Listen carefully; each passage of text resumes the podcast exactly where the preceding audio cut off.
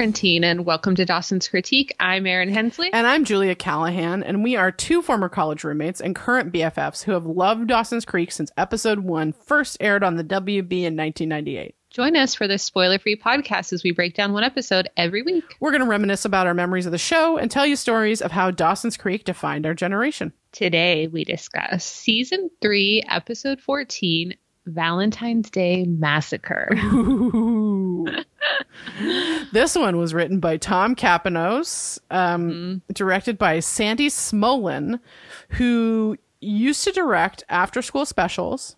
Cool. Northern Exposure, Picket Fences, Ally McBeal, Everwood, and like so many more, but has recently turned into a documentarian and did the documentary um, documentary uh, The Human Face of Big Data.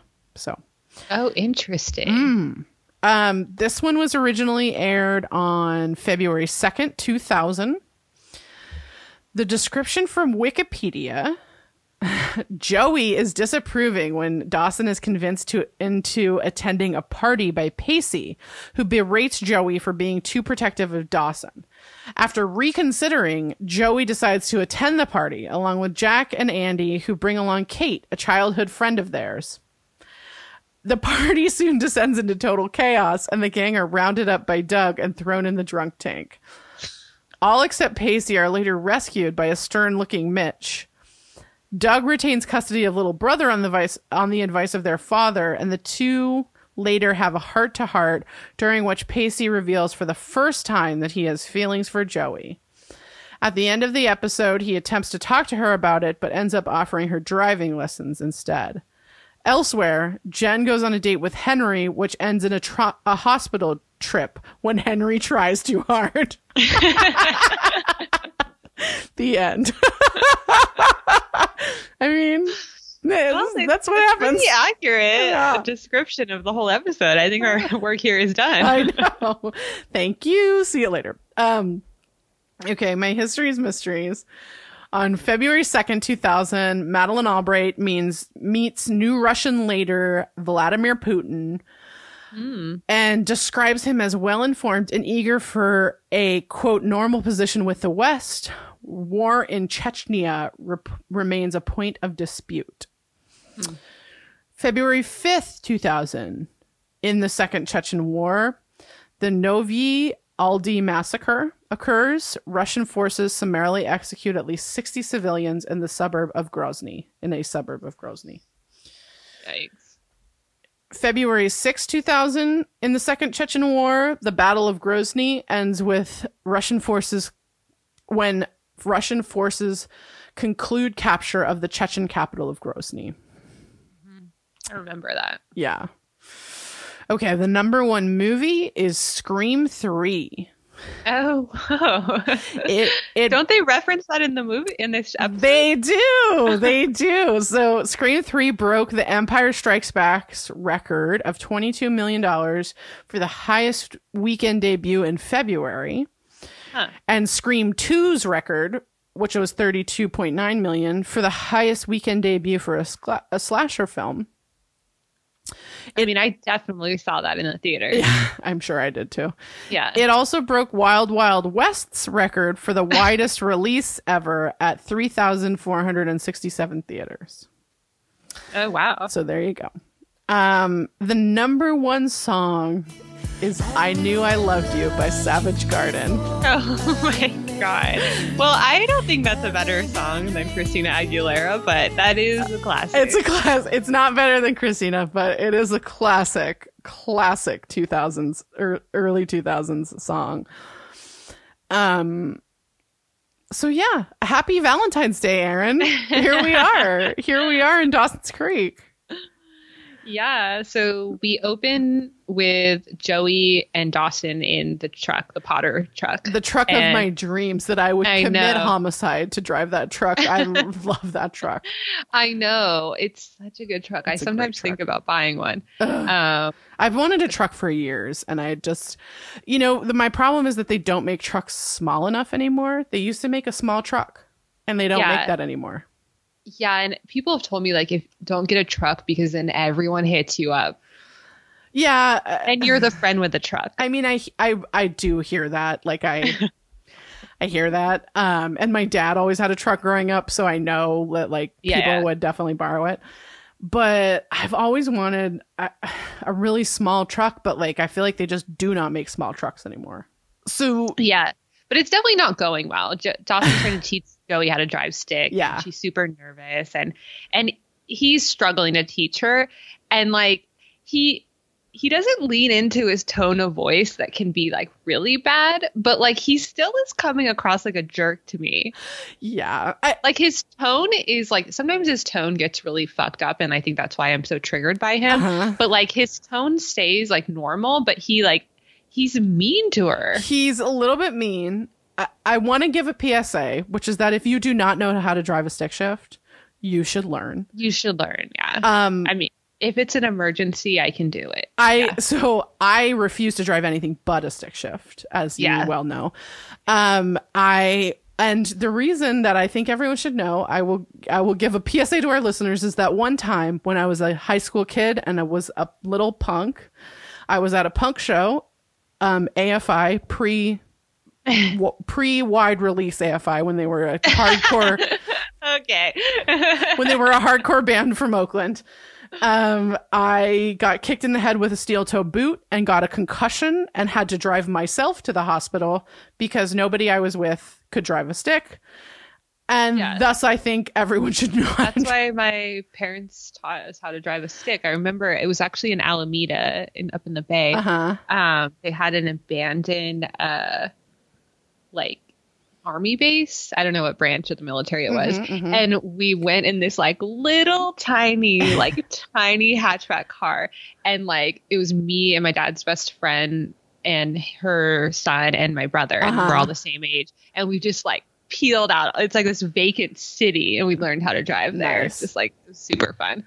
Nice. Um, so I, I I can do it fine. I just like don't have the daily practice. yeah, my my And parents did not Hills are a little bit like yeah so my parents didn't own an automatic um Mhm. and thus if i wanted to learn how to drive i had to learn how to drive a stick so Mhm. i learned at 16 how to drive a stick um, and my mother's uh, final test before i took the driving test was that i had to drive through san francisco um, in Oh, a God. stick which is the city that my mother learned how to drive a stick in um, and uh, so if you guys don't know if you've never been to san francisco san francisco is a lot of hills all hills. Yeah. and and my she would not allow me to put on the e-brake um so you just had to get out of those hills uh anyway uh, anyway learn how to drive a stick if you don't know how um if you Yeah. if you're in la dm me i'll i'll come teach you um Anyway. so, yeah, Dawson. It, it's like hard to like explain it because like he's just like, well, you're not listening to me, and like she's like, you're not, you know, teaching me right. yeah And like I like I want to like encourage him to make control his tone because that's like one of the triggering things to me. But he's still being mean, so I'm like, don't be mean. Like, come on, Yeah. you know.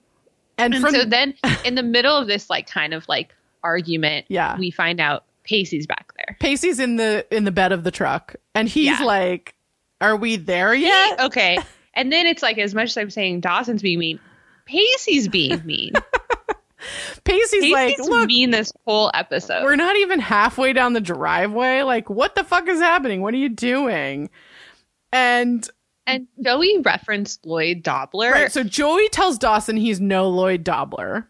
Yeah, and Dawson doesn't get the reference. Yeah. and you're like, um, okay. So he always acts like he's this film nerd, Right. And we're kind of like, is Joey a film nerd? And and like we find out she. We always know she is because she knows a lot of movies. She just Uh-huh. knows different movies, and so Lloyd Dobler is John Cusack's character in in um, Say anything. uh, Say Anything. Which and this directed by Cameron Crowe, so you would think that Dawson, like Dawson and Cameron Crowe, seem kind of similar to me, and that's, I mean, no offense to Cameron Crowe by that, um, but like Cameron Crowe kind of seems like a Dawson, right? Like really kind of nerdy, but like high achieving at a very young age. Uh-huh. Um, I mean, I'm just kind of like it when we talk about the canon of movies Yeah. for like because we're the same age as the characters. Sure. Like this movie, say anything, is in canon yeah, yeah, yeah. for our generation. Well, because because Joey says, okay, she explains to him in Say Anything. There are there is a, a number of scenes where John Cusack teaches Ione Skye how to drive.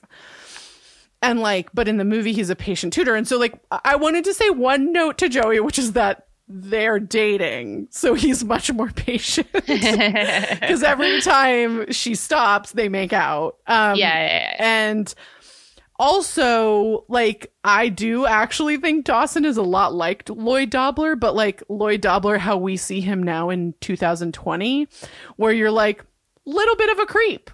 Yeah. Definitely. like I feel like Lloyd Dobler in 19 in the year 2000 was like we all were like, "Oh my god, it's so romantic when he hit, when he like that fucking boombox in over his eyes. head Yeah, and like, "Oh my god." And now you're like, "That boombox scene is totally. do we think that way about it still? Um, so when Erin and I lived together in college, I say anything was one of my favorite movies. I mean, it's still I I have a a definite Yeah. tender spot, and I definitely, um. I- I was in charge of a lot of the posters in our apartment when we lived together, and Uh-huh. um, say anything was at least one of them, if not more. Yeah. Um, but so Dawson's like, well, you know, look, Ione Skye actually listened when Lloyd Dobler was, when John Cusack was trying to teach her. And Pacey, like, like, cause Dawson and Joey are kind of like, they're bordering They're, on mad. Yeah, yeah, it's like a weird vibe between them. And again, we're like, why isn't Bessie teaching her this? But like, okay, But okay. And so Pacey's like, Bessie's got a lot on plate. But yeah, then Pacey's kind of like, stop arguing. Why don't you ask Joey? Like, do you want to come out with us tonight? It's Mhm. valid, or unless um, you know, co- big college boy is taking you out. And she's like, well, no, he actually has like midterm, so like we're not going out. And Pacey, like, he gets mean to her. He's like, what? She, he's doing that over taking you out. Like, what kind of creep is this? Like, blah blah blah. And, and she's like, some people care about their school, like you know, just kind of like defending it, you know. And it's just like they're they're both being mean to her.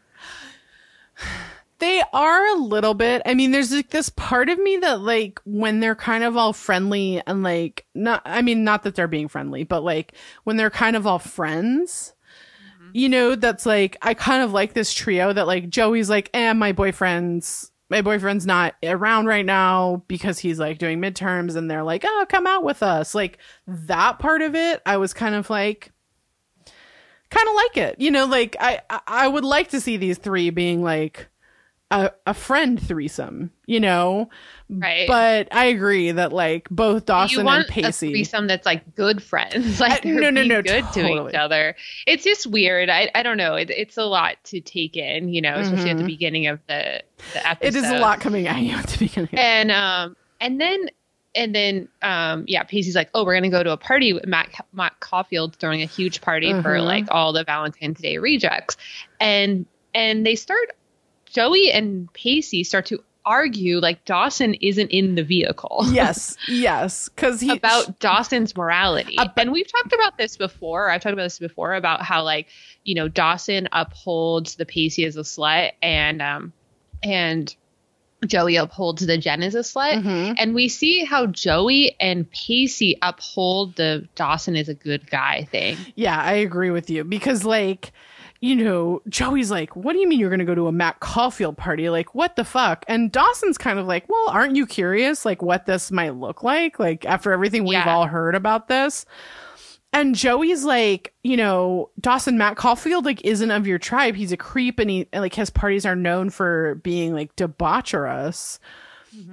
And Pacey's like, what the fuck are you doing? Like, why are you holding Dawson back?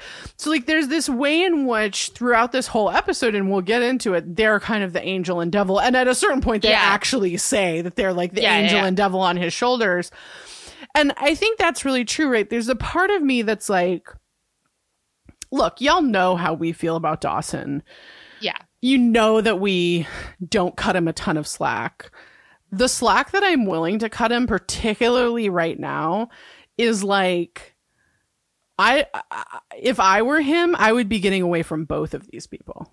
Yeah, because like he's told them they're his best friends. He's told them I've taken all the I'm taking all the posters off my wall. I quit film class. Like I want to have like this high school experience. Mm-hmm. And then they both are like trying to guide him into the high school experience they think he should have. Right. And that sucks, you know, because as much as like we want Joey to, to be able to change and grow and we get mad at Dawson not giving her the space, like she's not do, like doing it She's not giving him his, his space And then- either. You know, also the same with Pacey, where it's like we want him to change and grow. And like he's kind of like being to Dawson, like, oh, well, the high school experience is like you like just going out and fucking girls. And like it's hard because like we don't agree with this this side of Pacey. Right. And whenever we see that, it feels like um out of character. It's jarring. Yeah. Yeah, yeah. So that's why it's like it's it's weird to watch and then like to be like, okay, well, are we not like what are we not seeing about Pacey where every time we see this aspect of him it feels jarring. Right. Right. I think that's true. I think that's really true. Is like, you know, this it's like this part of Pacey exists, this kind of like uh, macho kind of part of Pacey, Yeah. you know, does exist. And it's like I'm I'm here for a character that like has all these different pieces of him, has all these different layers of him yeah. has this machismo that like sort of is a defense mechanism particularly when you look at his father and his brother and sort of like where he's coming Like from sexual abuse. Yeah, and yeah miss jacobs like it, it- uh, those things to me like okay that's like kind of that's an interesting right like okay let's let's dig in there but when it comes up particularly towards dawson and like uh, and like we talked about this in season 3 episode 1 where Pacey's like, you know, this year you're going to lose your virginity. And he's like, Yeah. sort of this different Pacey. It's like every once in a while that different Pacey kind of comes out. And look, I, this is a television show. I know it's Yeah, a yeah, television show. It's written Yeah. by real people. There are mistakes. Um, and I think there, there are parts of me that are like, uh, the thing that they're kind of whirling around where like when Pacey gets around other men, particularly Dawson, this kind of macho side of him comes out. That to me is actually a really interesting thing, right? Like, Yeah, definitely. I don't love it, but it's interesting. Yeah, yeah. Just the dynamics that male friendships have. Exactly. yeah, definitely. And so, you know, so I'm willing to like, as a person who is like enjoying viewing this, I'm willing to give it a little space because I'm like, okay, like, tell me about this. Uh, yeah. Though I think that sometimes the ball is dropped on the sort of quote unquote, tell me about this part, right? Yeah, it's more of like showing it and then you figure it out on your own. exactly. Because Joey's like, okay, you know, this guy's not part of our tribe, whatever. And like, Da Pacey's like, why are you like holding Dawson back from like shedding his skin and having some fun? And Joey's like, why are you dragging him into this like world of bottom feeders? Like, what the fuck? So mm. finally, Dawson, and like this is a dynamic that's going to come back in this episode. Finally, Yeah. Dawson like speaks up for himself yeah. and is like, look, I don't need to be in the middle of this. Whatever's Stop happening arguing between about my morality like come Right. on you know Right. and like i felt for dawson that moment Mhm. because he wants to change he wants to like explore these new options Same. and like i am more on the side of pacey because that was my vibe in high school of like going to parties and like i Mhm. the experience of that you know because you're kind of like what is joey saying he should change to do Right. like what changes should she make he, she just wants him to stay home and watch a movie with her Right. and i'm not saying that he shouldn't do that but like that isn't a change totally and and you know it's interesting because like I was a little bit pacey and a little bit Joey in high school. Like I think there's a part of me that like always loved staying home and watching movies and like loved Sure, yeah, and yeah. loved that stuff and was a good student and like all that stuff. But then also there's a part of me that's a little pacey and like was a little bit wild and did wild things and like obviously i was a good student but Mm. I, and so were all of my friends but we still went to parties you know and there were Yeah. guys that you'd be like oh that guy kind of sucks but he's having a party and then you would like go hang out with your friends at that party right, right. So like I don't know, it, it's just like an it's hard because like I don't think that going to parties is a is like a part of the high school experience, but I think it can be. It was And a part I- of mine, yeah. It was a part of mine. And so Mhm. that's why I sometimes give it more weight because I'm like, that was a part of my experience and it was really Sure. fun, you know? And I don't want people to miss out on it. And I think what Dawson is saying is he's like, well, I haven't really done that before. So, like, I don't know if I am missing out on it. and I think that that's totally fair.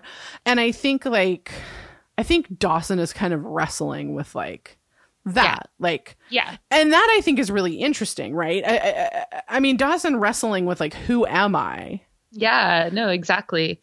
I I it's hard because I like this journey Dawson's on, Yeah, but the way that like the writers write it or maybe that um, James Van Der Beek acts it, I am always like, Ugh, like this could have been so much better. yeah. I agree with you. I agree with you. Because so Dawson's like, you know, look, I'm my own person. I can make my own decisions. Both of you shut the fuck up, basically. yeah. And then he's like, you know, we got to go to school. We're going to be late. And Joey then goes, you know, as much as I would live for you and Dawson to make fun, make fools of yourselves, like I'm going to pass. And of course, her Ohio accent comes out in that pass. Uh, there's like a nice little A, um, Ohio A there. And she said, I'm going to pass and make it a blockbuster night in case you didn't feel old that someone our age said that. Um, and Joey, I mean, Pacey just like nails her to the wall. He like looks all doe eyed at her and he goes, That's great, Joe. Who are you going to get to drive you? and and we go directly into the credits. yeah. And then we're at school and Yeah. they zoom in on this like hella creepy, like old ass looking dude, and they're Mm-hmm. like, That's Matt Caulfield. Okay, so played by Michael Haggerty. Hmm.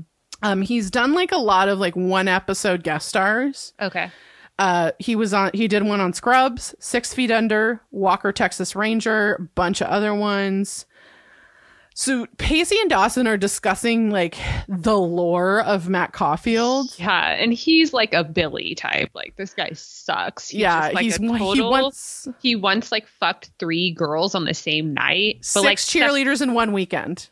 Except like it wasn't like a like a gang bang. It was like a individual encounter. Yeah, I mean, I have questions about six cheerleaders in one weekend. I I don't, but okay. It's just That's like the lore. That's the lore. It, it Mm.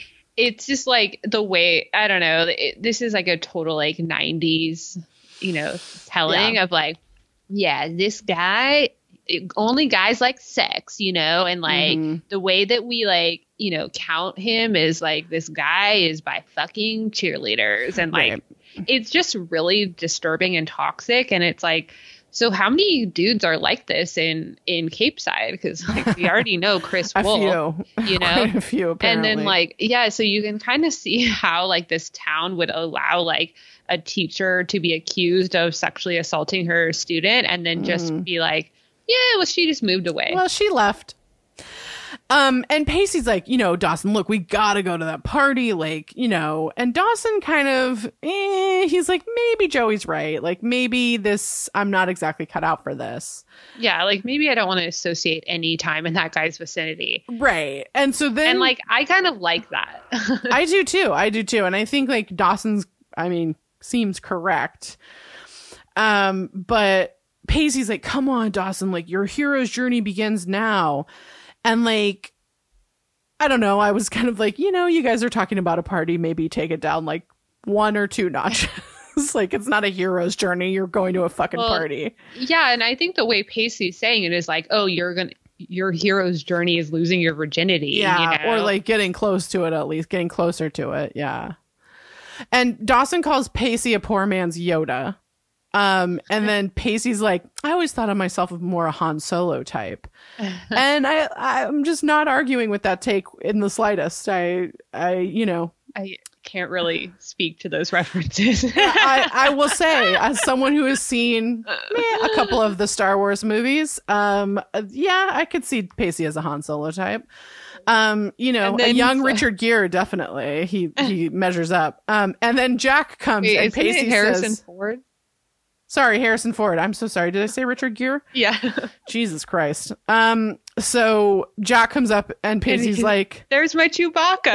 "Here's my Chewbacca." that made me laugh. It made me laugh too. I, I my note was like, "Have I mentioned how much I love Pacey and Jack's relationship?" because I love it. yeah, and they're just like they are. It's cute to see all the guys together. We don't really Yeah. that much, you know. I know. And um, Listen, and- TV writers, if you are listening, male friendship, my God, give us more. yeah, it's super interesting. It's Um, amazing. And so, and Jack's like, okay, I talked to the guys on the team, and like I couldn't find the location of the party, but I got the password. hmm and they're What's like, the password? What's the password? And he's like, I know kung fu. I know kung fu. it's funny. Did you ever go to a party with a password? No, no. I don't. Did think I you? did either? I don't think so. I, I, you know, the the sort of we'll talk about raves in season four, but um, I was not a big like. I feel like that was the thing with passwords, the raves, and that was not like my jam. Right, right, right, right. That wasn't Yeah. my deal. Um, so we go to this blood donation spot then, Oh where This Henry. so wild. Henry's is- trying. Okay, first of all, Yeah. have you donated blood? We had a I- blood drive in my high school, and you had to be 17. That's the requirement to Okay. donate blood. So my problem is that I, as you know, I have um, a tremendous amount of tattoos, and it is often not a year. I think you have to wait a year. Yeah. yeah, Um, after you get a tattoo, I almost never. It has almost never been a year. right. Yeah, yeah. But you can do it. I think when you're 17. Okay, so so But Henry is decidedly not 17. So this already nope doesn't check out. yeah, number one thing that doesn't check out. Okay, so Henry is And there. so he's telling the nurse, like, come on, let me get more blood. Come on. And she's like, no, you already gave blood in the past, like, period that is required. Hang on, no, she does not say that. She the nurse tells him you can only sell plasma every 72 hours. So I looked this up because I was like that seems crazy. Yeah. Um you can donate plasma every 28 days okay. up to yeah. 13 times a year. No more. Okay. So he says Is that like the federal requirement or the state requirement? That's the requirement I found on Google. Um, so I don't know. I don't know the answer to that. I Googled it though. Um, and, um, and so 20 days. I mean, I think Jen, so the, the person that I'm with right now, living with right now, does donate a lot of blood. And like, I think she has to wait like four to six weeks every time. And my mom donates a lot of blood. And I think that's like a six week waiting period or so. Yeah. So 72 don't hours. do- They're talking about 72 hours here. Yeah. And it's like, this is, it's actually donating blood is actually something really complicated because they do give you money. And so they don't want to encourage it as a way for people to make money, like what Henry's Uh-huh. doing, because that is a, that's ethically wrong. And yeah. Ambiguous morally- at the least. it's yeah, no, it's wrong. that's morally corrupt, right. You know, Right. and so like, what do rich people get the blood of poor people? Like mean, that's that's corrupt. This is you know? America. Yeah, and so that's why another re- in addition to the health and safety reasons, that's another reason why they put these limits Right. on it, so that it cannot be an form of you know Yeah. payment Yeah. or of, of income. So Henry tries to to to really like he's getting in with this nurse. He's like, "Look, I've got a date with an angel tonight." and she's like, so And he's like, "I've spent the last few weeks like working at her favorite restaurant to pay for the meal." Which I, I want to say that I don't even think it was was it the last episode that he told her two. It was two, two, ago. I okay, that he told her like he already got a free meal, so I don't know what this rest of this is. And he's like, you know, now I need money for a gift, and if I can sell one more pint, I can get a gift. And like the show really was like trying to sell us on this point of like Henry as slightly misguided romantic. But like Yeah. honestly, Erin, like I I thought about this and I was like, when I was 16, look, if someone had taken me to a fancy restaurant, okay, fine. I mean, I lived in a town where there kind of weren't fancy restaurants. Like, we didn't have i think there was like 2 Mm-hmm. fancy restaurants in santa cruz Right, but you still had them, and everyone would have known it Sure. by name and everything, and it would have meant something if you were like, "Oh, I'm going on a date." Like we had this one called the Summit House. Like, Oh. "Oh, I'm going on a date to the Summit Sure. House." That would have meant something. Sure. So like, it's totally believable what he's doing. He's trying to sell this like grand romantic night, you know. but he buys her I he wants to buy her a gift and then from didn't we already establish he's rich? We you and i have come to that conclusion i'm not sure that the show has told us that but you and i are in that in that camp I, I I mean, here's the thing, right? I'm thinking about first dates, and I'm thinking about high school first dates, which to me always seemed like they weren't really first dates; they were like hangs. Right. Well, first date wouldn't be like like you go to a fancy restaurant. That would be like a special occasion, Right. like a dance or like an anniversary. Yeah, It's fucking bizarre. and he, but I'm like, I'm 36. If someone bought me a gift on a first date, I would be like, I don't know. I think I need to go. it's super weird. Like, it just depends on the gift, and but yeah, Uh, yeah, well, he's definitely. And also, she's already told him she doesn't want these grand gestures. Like in the last episode, she's like, "I want Yeah. you to be you." Mhm. And so I think he's struggling from in this much similar in the way to Dawson is, where he's like, well, I want me is the person I want to be, and I Uh-huh. want to be a romantic. So he's trying to put on this this persona because that's who he wants to Mm-hmm. be, and but he thinks because that's who he wants to be, that's who he is. I think that's such a good way to put that. I think that's a really good way to sort of to word what we're looking at because like Henry then tells like the nurse is like Henry I cannot bend the rules which like yeah it's like Yeah, it's like a fucking actual violation of the law. yeah it's like Like she could lose medical, her medical malpractice. Yeah. what this woman does and we're going to get there right now is medical malpractice. So he launches into this heartfelt story. He's like you know somewhere out there there's a guy who thinks about you every day and dreams about you every night. A guy who would sell his blood to make you happy and I just want to say, instead of fulfilling all of my dreams, where Nurse Nicole turns to Henry and says that she's a lesbian, um, she's like, Just like well, he's late. my life doesn't revolve around whether or not I have a romantic dude in my life, um, and what would happen if I lost my medical license for you. Right. So, fuck you. Like you know, it's just like a really fucked up storytelling. To be honest, like this part made me so It's- mad. He's like. Oh, they're like, oh, you know, nurses. Yeah, they're usually women and they're lonely. Right. I, I mean, I my note was like, of course we had this storytelling in the year 2000. Like, of course. that like we were still here where it was like this working girl has to be, you know, like she's working so she must be single and lonely.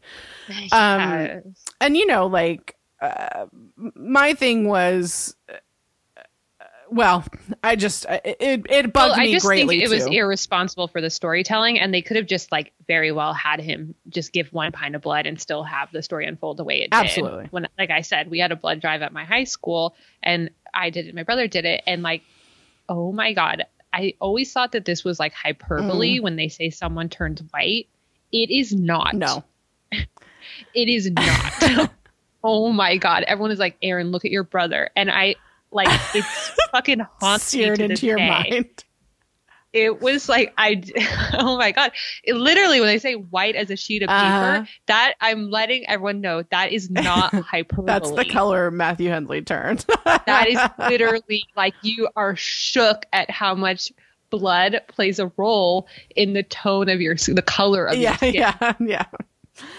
oh I my know. god so like just donating one pint you could have this similar results as the Well, story so unfolds Jen, you know, Jen, um, who I'm not Jen Lindley, Jen, who I'm living with, um, Uh-huh. has, um, she donates blood and has donated it probably twice, maybe three times since we've been in quarantine, since I've been staying here. And Uh-huh. like, so she has to eat steak before, like, the, a couple yeah, of, yeah, you have to get eat iron Yeah, so she has to eat steak like a day or two before, um, so that her iron gets up, and then like dr- you drink a ton of water, right? Like, so it's Yeah. like you kind of have to prep for it. So my thing is like, Yeah. if Henry, okay, so like let's like let's like put everything that like it is illegal for him to be doing this twice in a one month period, let alone a forty eight Uh-huh. hour period. Um, stick all that to the wall. Okay, like pretend that that's not true. The fact that like this is a person that like hasn't done any of this, like of course he's gonna suffer. I mean, your body. It takes your body a while to replenish that. Yeah, I mean, this is just like morally corrupt on so many so many levels of storytelling, Yeah. you know, and it just is like actually unnecessary. Absolutely. And like, he could there's Yeah. a million other reasons that the thing that happens could happen and let's let's discuss when we get there but like Yeah. the donating plasma part is like not yeah, it's like he could have done that, but doing it one time would have been a sufficient I mean, storytelling. fine. He didn't have to like then they didn't have to get into this really dark concept of the way nurses are Yeah. and like the medical complex and everything Right. because she she just gives in because he's And, like, you know maybe oh because he says um you know so this guy maybe there's a guy out there that thinks and dreams Yeah. of you and and she's like he's late and he goes maybe he's stuck maybe someone won't bend the rules for him and somehow that convinces this isn't a rule. Like, okay, white man, this isn't a rule. This is like a law that society has to keep us safe. and it's not like uh, yeah it's it's like i mean Her- henry is the anti-max masker of this um you know this like television show right now he's like i don't want to wear a mask because i find them uncomfortable and i don't really care if i kill your grandmother thank you very much i'm gonna go out um so I, I mean my thing is like this is a fucking scandal that this nurse does this I know. It's just like This so is like. Gail is reporting was- this on the five o'clock fucking news. Seriously, it was really hard for me to watch that was, because yeah. like it was irresponsible on um so many multiple levels. levels. Yeah, Like it, to the viewer to see that is Mhm. one of the biggest ones, and then uh it just it was unnecessary Right, right. too. so so then we go out to the waterfront, and Pacey runs up to Doug's patrol car, and Doug. And this is the first time we've seen Doug since first season, right? No, we saw him in three hundred five with the. Oh, right, Mhm. right, right, right. Yeah. Yeah. Um, Doug's like sitting. He's listening to a song called "Patch Passion" by Patria. Um, yeah. I was like, this is a banger. Doug thinks it's a banger. Um, Pacey is like, you know, what he's asked Pacey like what he's doing, like why are you here?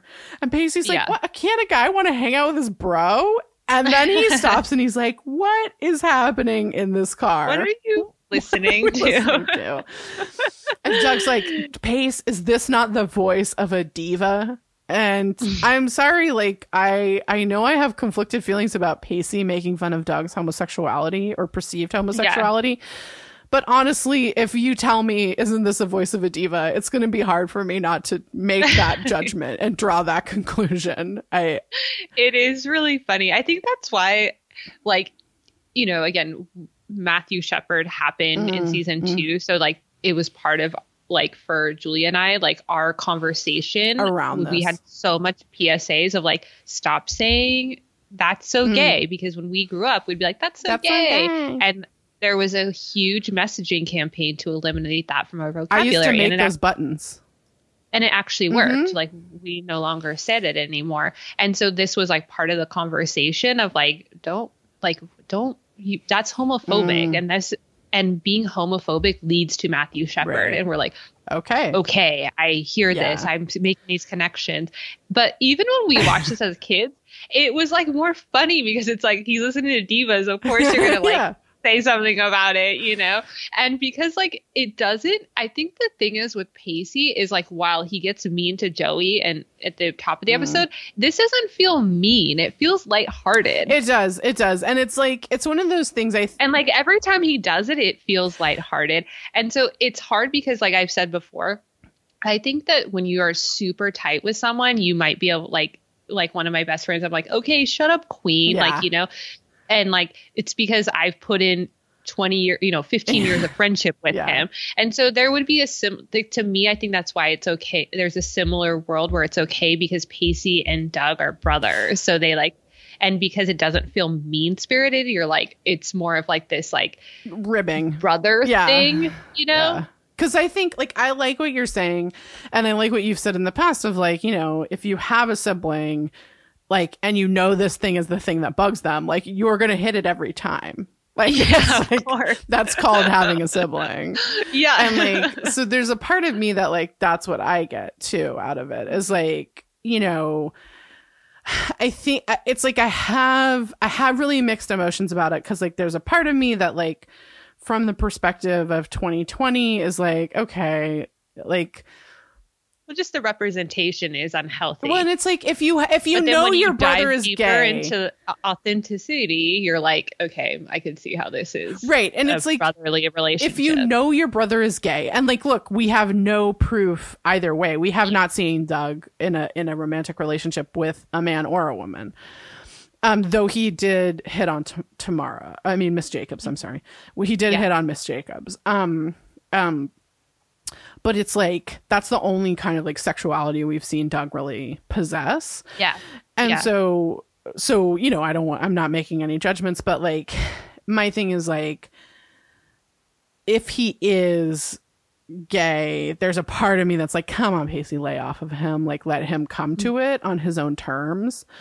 Um and then there's also a part of me that's like you know I, I mean obviously like i've said many times i don't have any siblings so i don't really know what this is like but as someone who has witnessed other people with siblings yeah. it's like that seems actually pretty accurate that like your sibling would like rib you about something like this and particularly in the 1990s where we were much yeah, I mean, more because like I've always said, the way Doug gets so mad about it, like you would just be like, "Fuck yeah!" like totally you know? totally and like uh, And if Doug was just like, "Yeah, I suck dick," whatever, Yeah. then Pacey would find the next right thing right that- right you right know, totally so. so- anyway so Pacey's like oh if you if you like keep continuing with these divas i'm gonna have to like unleash gay stereotype humor and doug is like okay great i gotta go like what do you i'm, what I'm out of here? And Pacey's like, "Well, what are you doing Yeah. today? Maybe I could join you for a ride along." Ooh. And Doug's like, ah, "It'd just be so boring Yeah. for you. I have to like stake out a golf course because like someone called to say that they think there's going to be a party right, there." Right. So And I was like, "Hold up, okay." This is how they party in Capeside. Like they have rich ass people with giant mansions, uh-huh. and they're gonna go party in February on a golf in course, and like and think that the police aren't going to find Uh-huh. out like this is like whether it's a private club or not it's it's still like not someone's um private property right. and Pace and and Doug's like, you haven't heard anything about a party on a golf course, have you? And Pacey's like, well, no, no, no. I heard about a rager on Witch Island, but nothing about a golf course. So Pacey's totally like throwing the scent off. Um, and and i am going to say something that will totally show Mm. my class Capeside only has one golf course that's the most Orange County thing you've said on the show. like I so my in Santa Cruz. I mean, there are golf courses in Santa Cruz, a few. mhm. Yeah. Um, and then my best friend, um, basically my sister, um, from another Mister, uh, she went to high school in Aptos, which is like a rich area of Santa Yeah. Cruz, which is yeah eh, Santa Cruz is a rich area. I mean, it's got a lot Yeah. of Silicon Valley money now. Um, when I was growing up, it was not rich, but it became rich. Yeah. Um, and Aptos is a rich part of it. Um, and so she grew up near a golf course, and definitely, I gotta say, there were sometimes things in the middle of the night on the golf course, like near her house, the um Seascape golf course. Mm. But like, it, we didn't. It was more the beach. At my, at my at my high school, it was like the beach. You just went to the beach. i mean it just doesn't make sense like we had the Diamond Bar Country Club and it had a huge golf course and but why would you party on there when you could just party in someone's backyard that was like huge too? You, I- you no, know, I- like I I, mean, not like golf course huge, but like and like West Coast huge Mm. or California huge, but still like it just like what, it doesn't make any you sense. middle of the and especially if you're people trying with to those really huge especially houses. if you're trying to avoid the police, you're like okay, yeah, totally. No, no, no, totally. I'm with you. I think that's a good point. Good point. Um, so we go over to Jack and Andy's house, and Andy's on the phone and is giving someone directions. Remember when you actually had to give know people directions? so cute. And Jack overhears her say goodbye to this person whose name is Kate. Yeah. And Jack's like, Jack's like, Kate, who? Kate. What Kate are we talking about here? Who, who? And Andy's like, you know, Kate, my friend. And Jack's like, oh, my ex My ex girlfriend, Kate.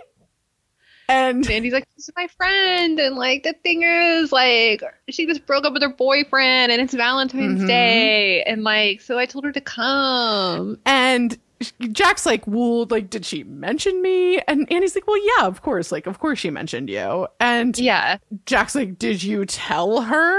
Dot, dot, dot. And Andy's like, no, that's not my thing to tell.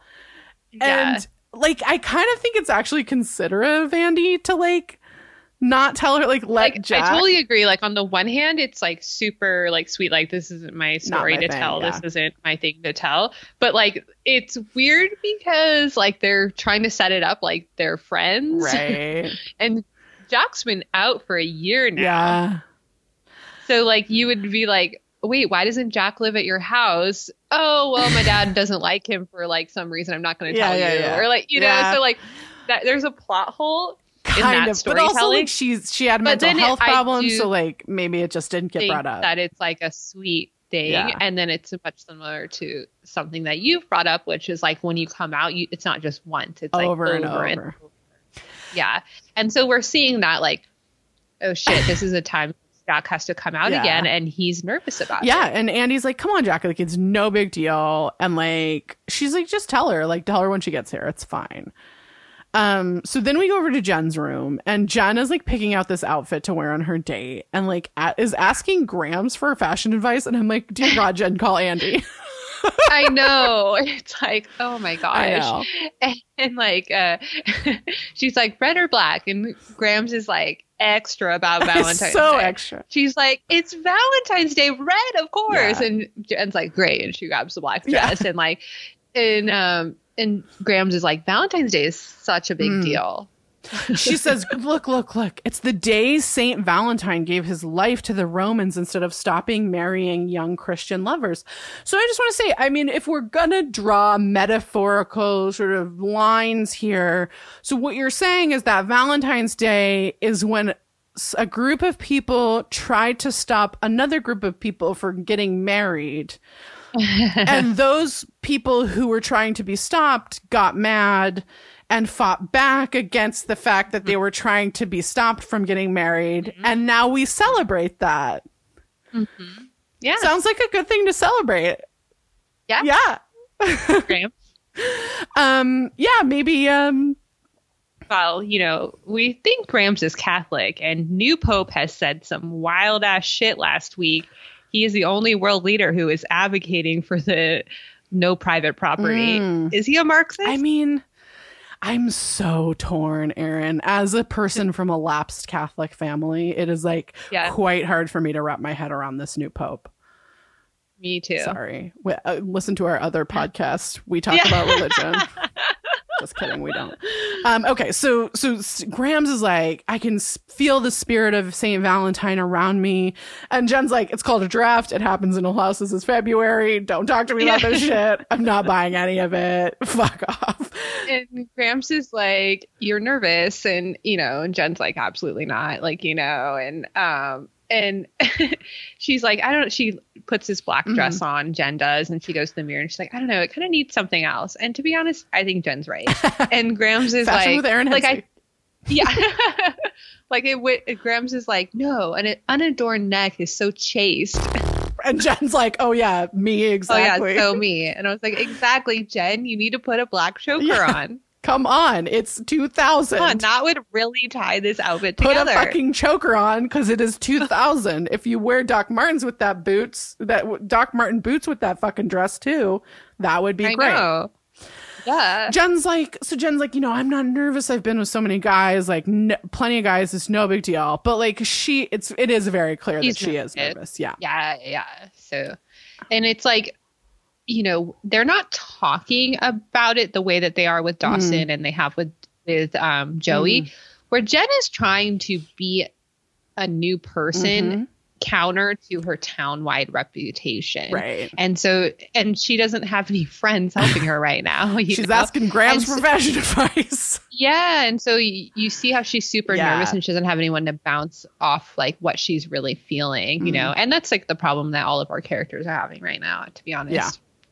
So we're in Andy's car and Mm. she's driving Kate and Jack to the country club or the golf course. Yeah, so Kate's sitting shotgun. Yeah. Jack's in the back. Kate is played by Alex Brecken- Breckenridge or Alexandra Breckenridge, who has gone on to actually a lot. Um, Yeah. So, She was in a show with Kerr Smith. yeah, Life un Life Unexpected. Yeah. Is Yeah. that what it's called? Yeah. Um, Freaks and Geeks. She was on an episode of Freaks and Geeks. She was on a couple of episodes of Undeclared.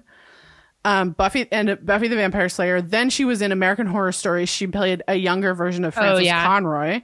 Yeah, yeah, yeah. Um, she was in The Walking Dead. She's been in This Is Us, and she's currently, I think, starring on Virgin River, um, which I think is on Netflix. Cool. Um, and I think is about a girl who moves to Utah. It's sort of Northern Exposure, but like in Mm. Utah. Um, anyway, She also, um, I read, I looked her up too because I was Mm. like, is she in the show Life is Unexpected? Her uncle is Michael Weatherby, I think his name is Weatherly, and he starred in Dark Angel, which was one of my Oh. quarantine shows I watched, Mhm. that starring a young Jessica Alba yeah, that James Cameron. takes. It's a James Cameron show, and it Mm. takes place in the year 2020, oh, dystopian 2020. oh, imagine a dystopian 2020. Mm. What would that be like? 10 out of 10 would recommend you watch that right now. can it? Where can people? Did you have to? I had to like get it from an illegal site. Oh. yeah, yeah. I, But, I was uh, gonna say, couldn't they buy it? I'm on sure you can buy it on iTunes or I'm sure you can buy Uh-huh. it. I don't use Amazon, so I think you can buy everything on Amazon. But Yeah. uh, that I don't even have an Amazon account. So um, yeah. No, no, no, it's good. So Kate or Andy tells Kate like we're meeting friends, we're going to the senior party, and then Kate turns around and calls Jack Jackers. Jackers. um, just great work on whoever. I mean, Tom Kapinos, did he make up this nickname or who is responsible? They have my devotion for life. uh, Jackers is Jack's nickname, and it's incredible. But isn't Jack already a nickname? I think it can be. I have a cousin named Jack whose name is actually Jack. Okay. Um, I, it can be a nickname, but it Yeah. doesn't have to be. So Kate asks Jackers why she's why he's so quiet. She's like, you know, I haven't seen you in a year. Did you miss me? And Jack's like, oh yeah, of course. And Kate's like, well, who's that special someone in your life, Jack? And he's like, it's funny that you asked that. And, And then- she just Bursts out in tears. bursts into tears. And he's like, fuck, what happened? And they're both like, oh my god, what Uh, happened? Uh, And she's I- like, when my boyfriend broke up with me, that's how like he started. Like I asked him what was wrong and he said, funny, you should ask. And then he told me he was gay. and Jack Jack's like, like, oh. okay. Jack's like, oh And- shit. And even Andy's like, oh shit. And Like I'm they have like, eye contact in the rearview Yeah, mirror, like, oh my oh shit, we gotta. and you're kind of like, wait, Andy didn't ask her Why they like broke why up? they broke up. Yeah. Like, Apparently not.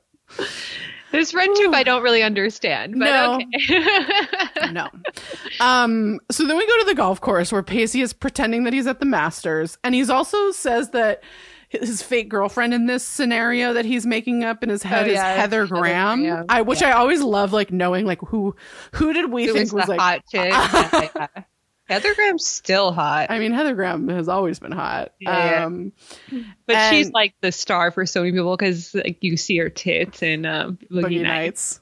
I watched Boogie Nights with my parents, and it is something Me that I will never It- get over. Me too. It's just like, why would they do that end to you? It's a real trauma. Oh, I like w- when he pulls his dick out at the end. I like went to the bathroom and was like, I guess I'm never leaving.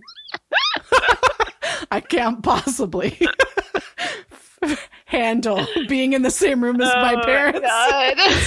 I'm sure they couldn't handle it. I think everyone was. Oh, I think my father thought it was hilarious. I'm sure that I was so uncomfortable. Um. Anyway, so Andy's like, um, Andy comes up and she's like, "Hey guys," and like introduces Kate. yeah. And then Kate's like, "Oh, great! Any friend of Jackers are friends of mine." And Casey. Casey is us. He's like Jackers. Oh my god. oh, Jackers. Jackers. Oh, okay. So put a pin in that. That's coming back. Um, and Jack's like, yeah, like Kate and I go way back. And Kate says, yeah, Jack was my first boyfriend. And Pacey just goes, oh, way Ooh. back. Yeah. oh boy. Oh boy. Um, and so then You know, Kate then like Kate just like I Kate's so wild. Kate I is a just real love wild a little like backstory of like her and Andy hanging I, out. I There's kind of just, like wish Kate came back more often. Me She too. doesn't come She's back. I mean, this is the only one. Yeah. she just comes out of the gates and I really love her for this. She's like, I just want to let you know I'm in a bad spot right now. Yeah, yeah. And like my boyfriend a little bit vulnerable. My boyfriend just dumped me. He told- told me he was gay. Yeah. And And- Pacey and Dawson are like, Okay. Pause. We need to chat. And Pacey like takes Yeah, yeah. Dawson away. And he's like, Did you hear that? And Dawson's like, Yeah, I mean, I feel so bad for her. Like, Dumped like two gay, Gay- boyfriends. Right. Fuck. and I, my thing was like, first of all, Dawson, any high school girl should be so lucky to date two gay men in high school. Well, And I think being sensitive, that would be really traumatic. it would be, but there's a part of me, like, as someone who Like has when you would look back later, you would feel like it, it's not like, but But yeah, at the time. I get it, I get it, I get it. I agree. But then Pacey's like, no, no, she needs to get over her boyfriend. and she's looking to hook up, and you should go for this. Yeah. So again, we're seeing this role that Pacey plays to Mm. Dawson, which is the like, I'm the sex on. guy and I want to egg you on to be the sex Yeah. guy because this is the person you think I am. So in order to be friends with you, I have to be this guy. Yeah, yeah. I think that's a really good assessment of it because it seems like it comes out of nowhere every time Pacey does it. It doesn't seem like that's the really the guy he is. And it also, like, that's not the guy Dawson is either. Right, right. Like, as much as I don't think Dawson is quite the good guy he thinks he is, he definitely isn't to fuck a rando. Like, I've said that throughout. Like, what? Yeah. Like, it doesn't make any sense. Like, not for, like, his first time. Like, he's not going to, like, I don't know. Right. So Pacey's like, look, da- Dawson's like, I'm not, I wasn't looking at it from that angle. And Pacey's like, well, that's why I'm here, little buddy. He like has this Yeah. thing now. He calls him little buddy. And just then Miss Joey arrives. Okay. And she's wearing the most wild bucket hat that Joey has worn to date. It is, is it the ugliest one? I think so. I and I was like, is. she, all of them are ugly, but this one is by far Yeah. the ugliest thing I've seen on a person's head. It's like tan with like a, this very floppy brim. It's too floppy. First of all, it looks like a summer hat, I agree. not a winter hat. And you're like, is this warm? I don't, is it fleece lined? Is there a Sherpa lining in there? Why are you wearing this? And I'm like, is this Katie Holmes' choice? I don't, th- I, Why are they putting her in know. these hideous ass hats? they really like, uh, like that's her look. Like Jen has bad hair, and like uh, Joey has bad horrendous hats. hats. Yeah, yeah, It- uh, yeah. so It was shocking. I was like, oh wow, okay. I think that's uh, an appropriate response. but Pacey's like, "Oh, this isn't Miss Josephine Buzzkill, is it? I thought you were boycotting the this." Anti-fun. Yeah. And Joey's like, I just came to make sure that I don't lose Dawson to the dark side. Um, So gross. yeah. Cause Dawson's like, look, I appreciate your concern, but like I am quite capable of taking care of myself. Yeah. And like I my thing was like, yeah, Dawson, draw those boundaries. Like I'm into that. I think like I will say that like I do think Joey is wildly out of line the vast majority of this episode. Completely agree. And Joey And like that's what Dawson has said he wants to spend this year doing is like building better boundaries within their friendship. hmm And so he's trying to build them. Yeah. And Joey like tells him like if Pacey's going to be the devil on your so- shoulder, the least I can do is be the angel on the other. And like it's like I a hate wild display and even like the Myth- McPhees are nervous about this. Yeah, they're, they're like, like, oh, like this is not the party we thought we were going to bring our wild friend Kate to. our friend Kate, poor Kate. Pacey's like, "Well, fine, but you're not going to ruin this night for us." And like, yeah.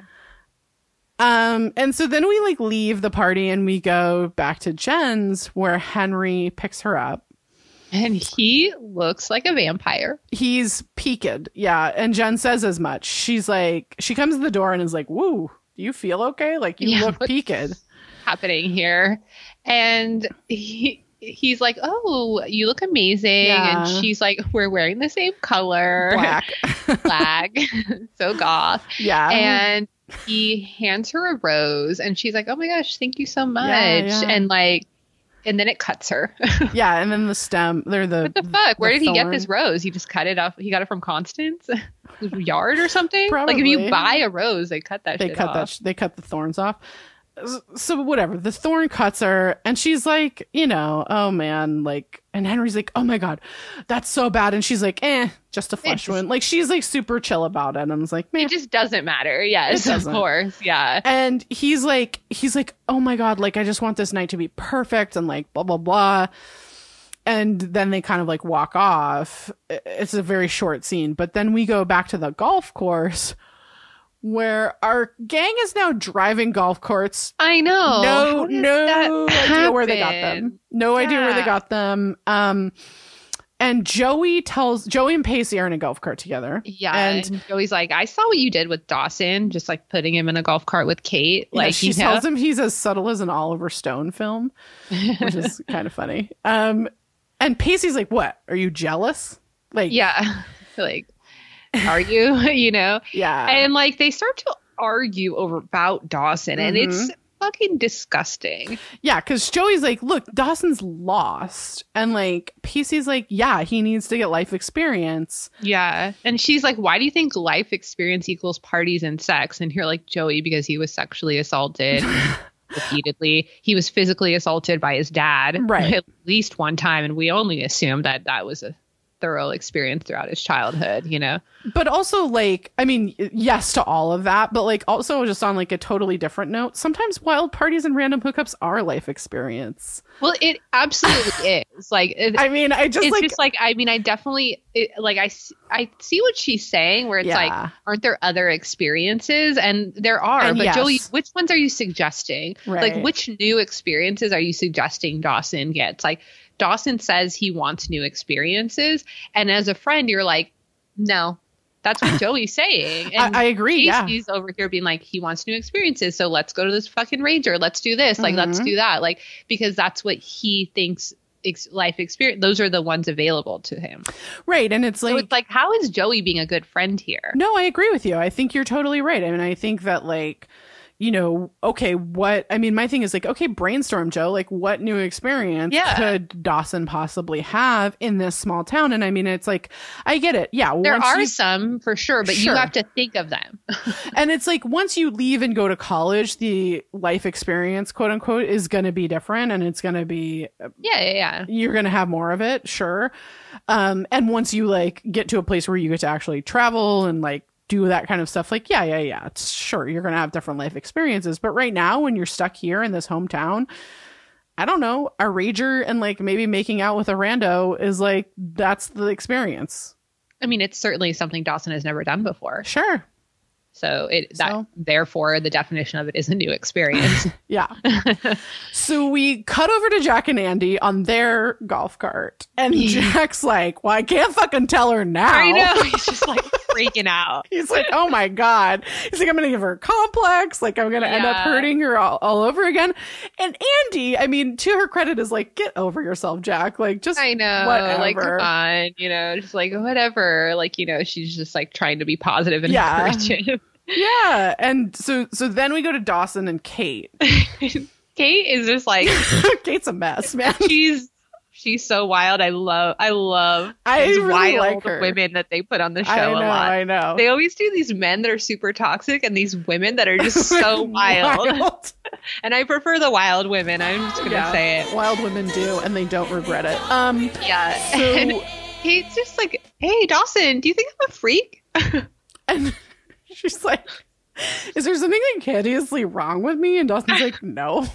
she's like, I've just I've known you for seven minutes, so "Exactly." and eh. And- Dawson's like, or she tells Dawson like, "The guy who just broke up, I just broke up with, used to tell me I was an acquired taste," and I was like, "Well, he like- sounds like a dick." Fuck, that guy sucks. yeah. And she's like, Is that a way of telling me I'm like a filthy eyesore?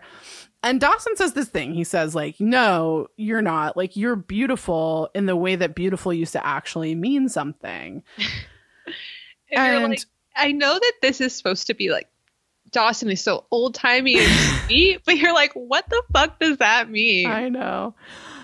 Like, I feel like, I feel like Erin in the 90s and perhaps even earlier, like in the 80s and stuff, there was like this idea that like the women of the like 50s and like this and the 40s like the the sort of like old school sort of hollywood idea of women that that was like that was the real beauty and like look at what we've done to ourselves right and like the heroin chic is gross, but Right. the like voluptuous Marilyn Monroe Yes. is like the the true I or um yeah the true idea of beauty beauty. Exactly. Just, Like, we've like look, Kate Moss, like as much as she's on all the, you know, magazines or she's in the Calvin Klein ads or whatever the fuck she was doing, like she's sure sure she's hot, but like is she really beautiful? And I feel like there was this kind of like discussion about that and like I, I mean I fucking hate that, but like I do think that that's that's kind of what it was in reference to.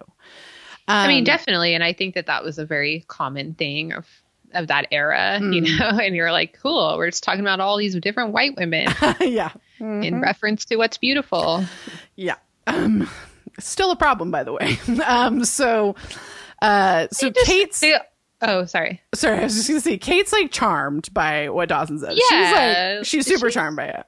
Yeah, she's already admitted she's vulnerable. So someone just saying she's beautiful, even if it doesn't make sense with what he's saying, Yeah. she's like, "Oh my god, this is awesome." And of course, anyone would feel that way. You're like, "Okay, cool." This Someone guy, tells you you're beautiful, it does not feel bad yeah, most you know. of the time. Um, so they arrive at this huge rager. bonfire. Rager. It's a Bonfire. rager. It's a Like- bonfire. Yeah. You could have smelled that. It's a cold night, and Yeah. you could have smelled that smoke. Sure. For It's just shock, yards, just, yards. sh- just unbelievable. This party has not been broken up already. or that they thought that this was how to have a party and not have it be broken up. Uh-huh, that too. but okay. So our, so our gang gets out of their golf carts, and Joey there. Joey looks and says, "Scream Three is playing at the Rialto. We can still catch it."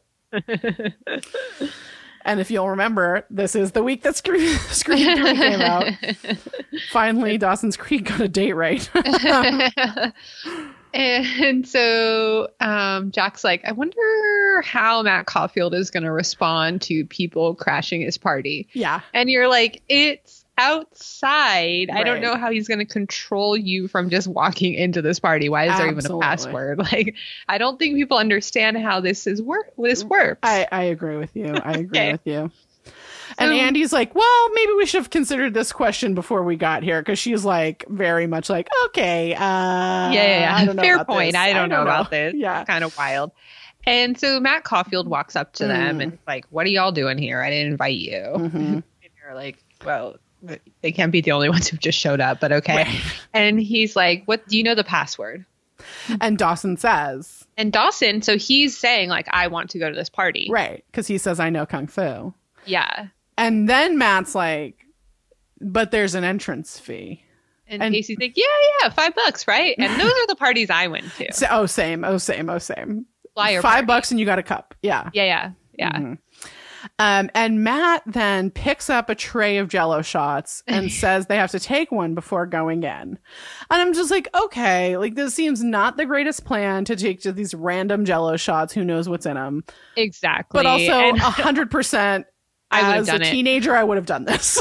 completely agree. yeah. like okay so the shot is the the fee to get in is taking a shot which i was already planning on doing when i was in there fuck yeah Fuck okay cool. yeah, okay. So he has this tray of little jello shots Mm. and i'm like lol and he passes them to you know pacey takes one and Pacey and, takes uh, one and says, "Thank you, Mr. Cosby," which plays a little different in 2020. i completely agree there's another one that plays really bad too Yeah. Mm. Um and uh yeah, and then um you Kate know Kate takes takes, one and then they pass it to Andy. And this is the thing I and Kate Joey is a no fun person and Mm. Andy is always down but has her boundaries. And I think that's why I like her like I can relate to her a little bit better because Yeah. Andy's like, "Ooh, I'm driving." I'm the Like, designated driver. No, thank you. Mhm. And Matt Caulfield just is like, "Okay." And like moves on. right.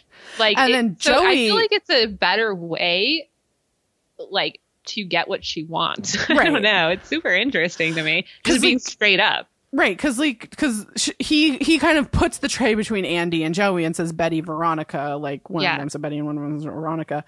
Andy's like, no, I'm the DD, and like Joey's like, you know, oh, and she gets real snarky It's with him, Snarky and like and like kind of mean. mean to him.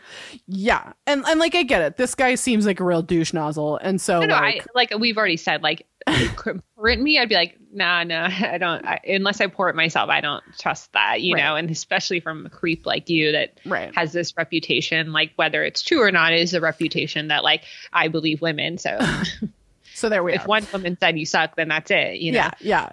And she's like, I'm sure you're dying to hold my hair back while I puke up whatever that is, but like I'm gonna pass. And she and Matt share this like nasty look, which I I do think will come back. Yeah. Um, and then Dawson grabs one, and then Joey's like, "What? Like you're actually gonna do this, Dawson?" it's so fucked up. It's weird. Like it's weird how much she is trying to control this experience for him. I know. Yeah. And Pacey jumps in then and tells her like Dawson can make his own decisions. And they start I mean, the fact that they've spent basically this whole episode fighting over Dawson is like quite something. Um because Joey's like, you know, Dawson, this isn't you, and and Pacey's like, you are like bordering on pathological with this fucking concern, which is kind of true. I know. It's super bizarre what she's doing. It is super bizarre what she's doing, but also the fact that Pacey is so defensive over it is also kind of super bizarre. Like it's like they're both being weird. Yeah, like they're all just being wild to and it's like fucked up to Dawson. Like, you know, and like you kind of get this sympathy for him where you're like, God, like that would be so horrible to like always have people holding you back like you know from you know having this reputation holding you back much similar to all the characters you know? And then like have your friends trying to uphold this like identity that they perceive you to have like again you know it's like a very similar experience to all the characters. Yeah, so you're kind of like getting this idea of like that similar you know vibe that dawson has. Yeah, because like there's a part of me that actually gives like Dawson a lot of leniency if the the truth of their friendship is that their whole time Joey and Pacey have been fighting over him, which like literally like right now and maybe like one or two moments in the past like is the only time we've ever gotten this. Like it doesn't really happen that much right until this moment but like if that was the case like i would feel a lot differently about dawson yeah and about how he deals with both Pacey and Joey. And and right here he does step yeah in and, and he's like it's hard to say because like for for most of the history of this friend these friendships joey was the best friend right. and now joey's position is uneven is Mhm. uneasy rather and so that's why she's acting like this because she is insecure in her position Right. Totally. And Dawson finally like steps in and is like, "Don't argue over me," and takes the shot. And Joey Yeah. looks super dark and broody about it, and like kind of like walks her away. face is like she's so fucking mad she Yeah. like literally like storms off and Yeah. Andy, Andy follows her Mhm. it's like And they all kind of split up. Then I Yeah. just don't get it. Like, I don't uh, understand why she's so upset about this, to be honest. Nor do I. I mean, like, it seems like she's got AJ, like, she's off doing that. I mean, there's a part of me that thinks that, like, her thing has always been, and maybe, like, their whole friendship has been that, like, Pacey is, like, a bad influence on Dawson. And thus she needs to, whatever, like, look Yeah. out for him or something. But, like, I don't know. I, well, I think it's like, she feels like Because I don't think that that's true. That I don't think it's true has always been a bad influence. So I don't think that that would. I don't see that personally. Um. So that's why it feels so out of character for Joey to be so like you know, and it's hard. I don't know if it's because she feels uneasy that she's not the best friend, and she's Mm. seeing Pacey potentially be the best friend. Mm. and that's what they're competing over is their position in in Dawson's life. And Yeah. again, like we keep saying, best friend's a fucking tier. Yeah, You both can be best friends, you know. exactly. So we go back, we go over then to the restaurant where Jen and Henry are eating, and she's like, you know, I had my doubts, but like this has turned out really nicely. Yeah. And she's kind of like, you know, we're at a fun place to eat, like, and we're getting to do what I wanted to do on Valentine's Day, which is like get to know each other.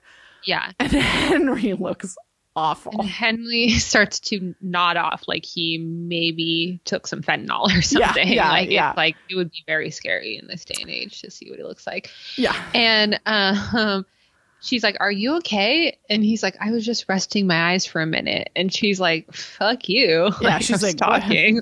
like, okay. She's like, oh, well, feel free to put your head down and take a nap if you want. And he's like, oh, okay.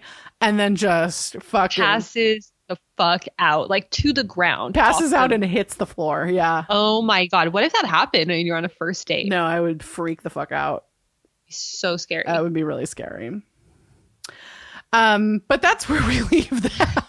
so wild. We go back to Joey and Andy, who are in a golf cart for no, who knows what reason. yeah. And Joey's like, Joey is like on one. She's like, how does Pacey always manage to get us into these situations? Like, what the fuck? And Andy's like, man, it's his cocky charm. Yeah, like Andy just sees Pacey differently. Yeah. You know? Um Yeah. and she's like, look, that's just his vibe. He Yeah. wants like t- like she sees how it, how Pacey brought out this side in Andy where she could be a little bit more carefree, Yeah. which was helpful to her control her control issues. Sure, You know? sure. Because she's she- like, Because Andy was totally confident saying, like, I don't want to drink that jello shot, but I still can be at this party and Yeah. have fun. Exactly. Because, like, Joey's like, I mean, you know, this village idiot routine he's got going on, like, it's not charming. And I'm like, girl, you sure it's not charming? Because I don't know. Also, I don't see it as a village idiot routine, so I don't know. It's I know, like I am agree with thing you. to say. And Andy's like, I don't know. He's just kind of like this big dopey dog, which Yeah. I was like, whoa, that's like the equivalent of like you're an acquired taste, Andy. and Joey's like, Joey's like, why is he so irritating? Like, and then she's like, you know, you're right. He's is this big dopey dog. He runs through the house, destroying everything in his path, and then he looks at you like, what did you expect? I'm just a Yeah. dog. And Andy chuckles and then says to Joey, She's like, you sound like me right before I started dating him. Uh huh. Huh. Huh. And then they get pulled over by Doug in this golf cart. Okay. Oh, Pull God. him over for what? Just like, I guess, whatever, whatever. Okay. So I mean, is- he just like is at the golf course now and is starting to round people up. right. Um, so we go back to the party, which is still raging. Um, Yeah. and we see Kate pouring like liquor, and Dawson comes up and he's like, "Hey, like, you want to go on a walk?" And Yeah. Kate's like, "Okay, like, sure." Another episode where a walk takes place. Mm. And so like she's like, Well, "Yeah, you sure." forgot the part where she's like repeats after him. She's so wild. Oh yeah, she does. I did forget that part. she's just like, he's like, hey, what are you doing? She's like, what are you doing? And he's like, why are you repeating after me? Why are you repeating after me? she's like, that's kind of annoying, huh? And you're like, yeah, Yeah, is. girl, what are you doing? You are an acquired taste, and I love it. I love it. Here for your acquired tasteness. I But mean, she's like down to go on a walk with him. She's Yeah. like, yeah, like okay, I'll go on a walk with you, like whatever. Um, so we go back to the restaurant where Henry is being loaded onto a stretcher, and And wheeled into like an ambulance. yeah, because Jen's like, I can't believe you sold your blood. Like, what are you thinking? yeah. And Henry's like, I wanted to make sure I made tonight unforgettable, and I'm like, mission accomplished. Yeah, yeah, you, That's- no one's ever Jen gonna forget this. Says the same thing, Yeah. and um, he's like, and and I bought you this. I bought you a ring, and Jen's just like, what is Oh happening? Oh my god. Okay, Henry, take it down several notches. Yeah, And she's And like, "This is orange." I know. She's like, oh, an orange ring. Okay, cool. And he's like, it's Hungarian red or whatever. And and Mm. she's like, okay. And she goes to put it on, and it and it doesn't fit. She And puts it on her left ring finger. Right. Uh, that's not the finger I would put it on, but continue. Sorry. and uh and he like starts spinning because it wasn't perfect He freaks out. He's like, "I ruined it. I ruined everything." And then Jen's like, "No, no, no. Like, please, it's fine. Like, don't worry about it." yeah like she's trying to please him but she's like simultaneously weirded out which like I get. I get the weirded out part. Like I really hate this dynamic actually that like Yeah, because she wants someone to like her. Like she Mm. wanted someone to accept her past and be okay with that. She wants someone to like her, not the idea of her. That is the same thing that happened with Dawson. And she was Mhm. like, I don't want this. Like Yeah. you're in love with the idea of me and I need to f- I'm fucking miserable and alone and I want to find myself. right. And like this is like the same thing happening where it's like, wait a minute, like you just like have this idea of me in your head and like I actually I don't like that. And and right and like Jen because her goal was to get to know him. She's like, I literally know nothing about you. Right. I want to get to know you. And Jen's like, no, no, no, this is perfect. Like, it's all perfect. It's amazing. And like, as Henry is like getting loaded into the back of an ambulance, I'm like, I don't know. Perfect is not like the word I would describe, but whatever. That's super wild. Yeah. So we, we go back to Kate and Dawson and like, Kate's kind of like, I've got this all figured out. Like, you're the Yeah. caretaker. You're, You're, the, guy. resident nice guy who Mhm. takes the wild girl off everyone's hands so they can all go have fun. Uh huh. And she's like, you know, don't worry about me. Like, I don't want to be a burden. Like, and and Dawson's kind of like, why do you assume I'm a nice guy? And he's like, How do you know I'm not going to take advantage of your situation? And Kate's like, I mean, it's first of all, you don't understand the female experience at all. Yeah. so it's obvious because someone who would take advantage of my situation wouldn't use the phrase take advantage of my situation. right. like, right. it's clear, like, you know, Yeah. and like, it, it- it's kind of like, again, like this idea that, like, I complain, like, Dawson doesn't understand the female experience. Mm. Like, there is a vibe, you, you know, Yeah, yeah, yeah. We the have to learn to we have like, to learn to like, read that- vibes. Yeah, like, of course, she It's already not said, like, a perfect. Yeah. a friend of Jack is a, a Jack Gers is a friend of mine. so she's like, all right, I already know the vibe of of these people. They're like Mhm. Jack want to be like friends like this with uh, someone who's an asshole. But she looked at the situation was like, well, Pacey's like a party dude. I know what his vibe is, Mhm. and like Dawson, I can see his vibe. All right, that's Okay. it. and Dawson's like then like decides to just have this discussion with the the quote unquote universe. Yeah. And is like, is it so much to ask to like for the universe to like like like fuck with my desire to have a good time? Like I wanna I just like all everything is like against me. I just want to have a good time right now. And Kate just becomes the queen of my heart and looks at him and is like, quit whining. Yeah, and he is like dismisses her, which I was like, whoa, Dawson, okay.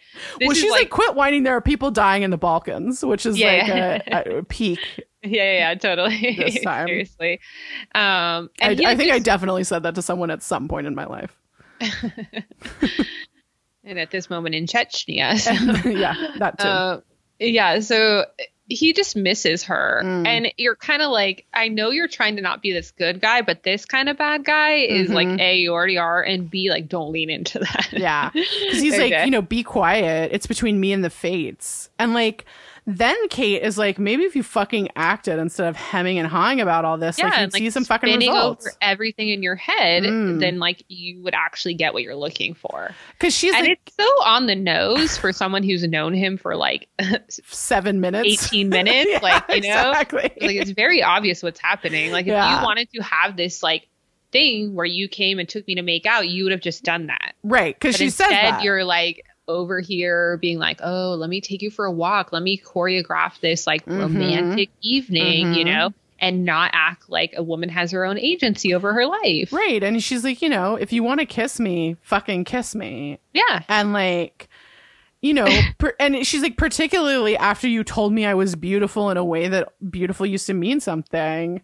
Yeah. You know, like, hello, like, what the fuck do you you think I don't know what you're about right here? Yeah. And and Dawson's like, oh, it's that simple, is it? And she's like, yeah. Kind of is. kind of is. Yeah.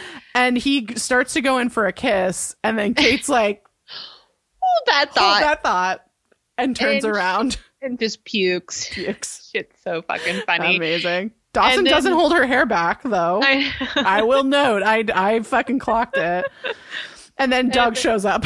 and like shines a flashlight in their face. yeah. You know? Mm, And so then we go over and Jen's getting home to Grams's house. mm. and she tells Grams about this date from hell. She's like, so, so, so Grams is like, oh, you're home early. And Jen's like, oh, yeah, oh, this was a day from hell. Like, holy shit. Yeah. And instead of asking literally Right. one question about this date, Grams is like, oh, just something for you and Henry to laugh about on your second date. She's totally gaslighting her. It's so weird to me because I'm like, look, if someone came back to me and was like, it's the date from hell, I would be like, tell me, girl, tell me everything. I'm pouring the wine. I'm pouring the wine. Tell me everything. totally. Like, do I need to beat people up? Like, what do we mean about bad date?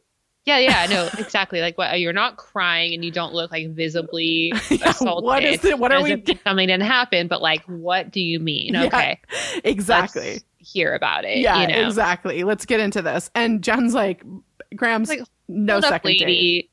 Absolutely not. And she was like, Grams is kind of like, it was, or Jen's like, it was sweet, but it was immature. Mm-hmm. Right, because like you know, and then and so like because she's like you know it was sort of elementary school like like you know he's um well Grams like you know you have to get over these preconceptions of like what's a date supposed to be. Like even if it was bad it's just another moment. And like Jen's like listen here's what happened.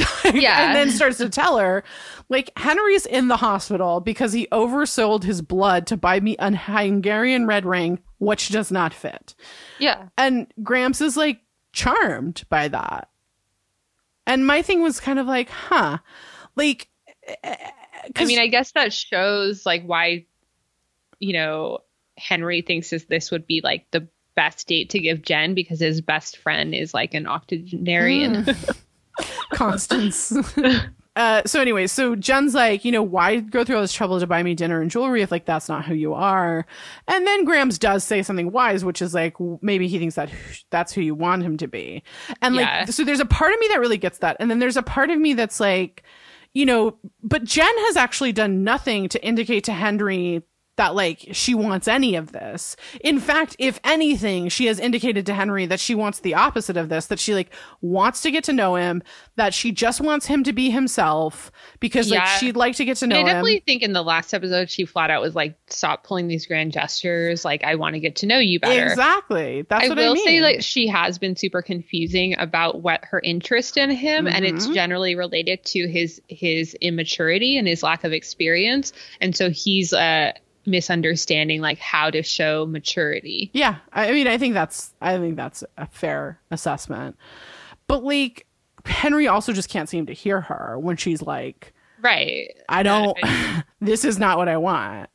yeah. It's, Um, it's very wild and it's hard to see Grams encourage yeah, Jen to not listen to her um, boundaries and her herself. intuition. Yeah, yeah.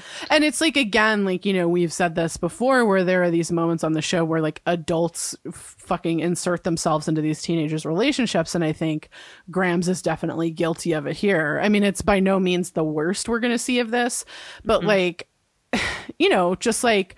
What the fuck is riding on grams? I, I mean, I think it's hard because I think parents are there to offer their experience Sure. and to share that with their kids, Sure. you know?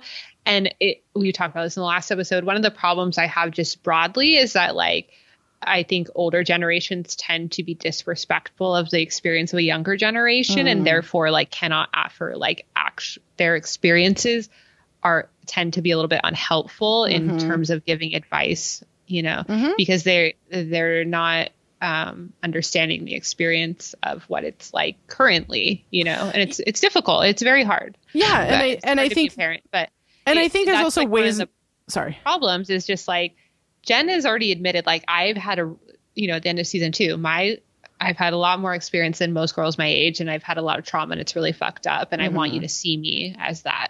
And Grams is working on that, and then Gr- Jen sitting here being like, I don't. He's being wild to me, and it's I don't like it. And mm-hmm. Grams is like, Isn't it romantic? Oh my God, I love Valentine's Day. Right. Like, oh, he bought you a ring. I love that. like, because that's what Grams would have wanted in her experience as as someone at Jen's age. Right, and I think I mean that's kind of my point. Is like I think that there's a way in which we forget we remember like like if you if I was going to discuss with you like uh, whatever romance at age 15 or 16 that I had, like I could remember like oh I remember feeling this way. I remember feeling like oh my god, like I'm consumed by this person or whatever it was, you know. But it's like but you kind of remember it as like a nostalgia thing or like a like a it's not like the way you felt like like you and I talk a lot about college and about how everyone's like oh my god college such a great time like so great which it is but then also it's like but it's also kind of nightmarish like your emotions Yes. are everywhere Totally. you're like having huge life experiences first like first real heartbreaks first Yeah. like you know, long term sexual relationships, first, like, there's all sorts of firsts that are happening in college where you're like, all of that shit you could not fucking pay me to go back and experience again. And I think, like, that's part of it, right? I think as adults, we kind of lose all the, like, bad parts. Mm-hmm. Or not all the bad parts, but, like, we think of something as a good experience or a bad experience and forget the nuance of the experience. And so something like this where you're like, oh my God, like how funny. It was such a fun, like I could see talking about this date when you're in your 20s being like, oh my God, this funny thing happened. Like this guy, can you believe Yeah. this? This fucking guy like donated blood and then he Yeah, passed yeah. out during the date. Like, haha, how funny. Like he's fine, obviously. But like, at the time going through it, you're like both like, okay, maybe that's kind of sweet, and also like, what the fuck? Right. You know, like, what the fuck am I supposed to do with this? Um, so we could go from there to the party where the rager is still going. And mm-hmm. finally, Doug gets to the like meat and potatoes of the party where people start to break up as soon as he comes in. And then they all leave, and Pacey is hanging upside down with a beer bong in his hand. And He's, like, where's "What? everyone going? What's happening? Did I do it wrong? And uh-huh. Doug like pulls up on him and is like, It's wild. and like a, even more wild than that, they all end up in the drunk tank. Yeah, I know. This is like unbelievable to I- me. I don't know. There's a part of me that's like, I could see this. I could see them being like, we're gonna take everyone to the drunk tank. Like, we're gonna, we're gonna like, Uh, what do Send a you mean? message. This this was a rager. How would they? They would have to get vans. How did how, how did just transport Doug? How did just people? Doug? No, that's a good question. That's a good like, question. but they they have nothing to do on a Friday night in Capeside other than like raid a a country club with vans to put everyone in the drunk tank. Like that is just fucking unbelievable. Yeah, yeah, yeah. You're right. and like right. again, yes, I am a white woman with like the most amount of privilege. Yeah, like yeah. I know that. Like I've been to hella parties where the cops busted it. They didn't or fucking arrest anyone. Yeah. You know? And we like used to get the cops called on us at our apartment a lot. Yeah, yeah. like the thing is like as much as I'm like defund the police, I fundamentally think that like we still know that there is a world where the police will exist. And I think that this is what should happen. right. They come and say you need to stop this party and stop it. Yeah, that's it. Nothing exactly. should happen. That's it. Other than that. the end. so that is not what happens here. We cut straight to the jail where a bunch of people are in one cell yeah. and then our crew is in a, another one. a cell alone. yeah. And Kate is like, Do He's you like, damn, you all party like this every weekend? Fuck yeah, I'm gonna cruise down here more often. Kate's like ready. She is Love with the wild women of Dawson's Creek. the Love it. Wild Women of Dawson's Creek. Yeah, That's yeah. our new book. um, and so Kate's like, this is the most fun I've had in a long time. Like, holy shit. She's like, I am so over my ex boyfriend right now. And she sits Jack's down next like- to Jack, and Jack's Jack's like, like, Great, now that you say that, I need to tell you something. And Andy's like, absolutely not. and she's like, we are in an We enclosed space. Locked in a jail cell right now. And- Kate's like, And- what? What do you need to tell me? Oh, are you not over me? Mm. And Jack's like, nah, it's not that. Um, and Kate's like, Well, wait, wait, Oh. wait. Because Okay. Jack says not to suggest that you're easy to get over, which I was a line I really loved because Yeah, yeah, he's yeah. like, he like really does care for Kate and is like, yeah, no, that's his his concern about His telling her. It's Mm. it, it's less so about his identity, although that was scary. It, it's more about like, ah, fuck, like I I don't. want to hurt you. She's so amazing, and I don't want to hurt her because this actually has something to do with her. right. He, it's like Jack doesn't want to hurt her. He just wants her to know him. And like that's where we go. Because because he's like you know no like i'm i'm not it's not that i'm not over you. And she kind of then halts and goes wait a minute. Are you gay? oh my god you're gay aren't you? And Jack kind of like nods and she's like, but we had, um, and Jack's like, yeah. yeah. And she's like, and you were good. And I'm And- like, Andy's right there. andy looks like she's gonna fall into a hole in the ground she's like i do not need to be hearing this shit she's like man i am too sober too sober to hear this And- which again is like, why is she there in the drunk tank? She's sober. Her I and know. Joey are sober. It doesn't make any sense. And um, and then Kate's like, okay, and she looks dead at Dawson. She's like, are you fucking gay? And she's like he's are like, you gay too she's like, no, like what? Why would you say that? And he's she's like, um, well, every guy I kiss turns out to be gay. And Joey's like, you kissed her? joey like really And at first I was like, whoa, Joey, you already said you're going to work on your jealousy. But then I do like what she's mad about, to be honest, Mm. because she's like, I like I have a whole I have a fight with myself about it cuz Kate's like, "Well, we started to kiss and then I like puked." yeah, And then Joey just like does lay into Dawson. She's like, "What were you thinking?" Like Yeah.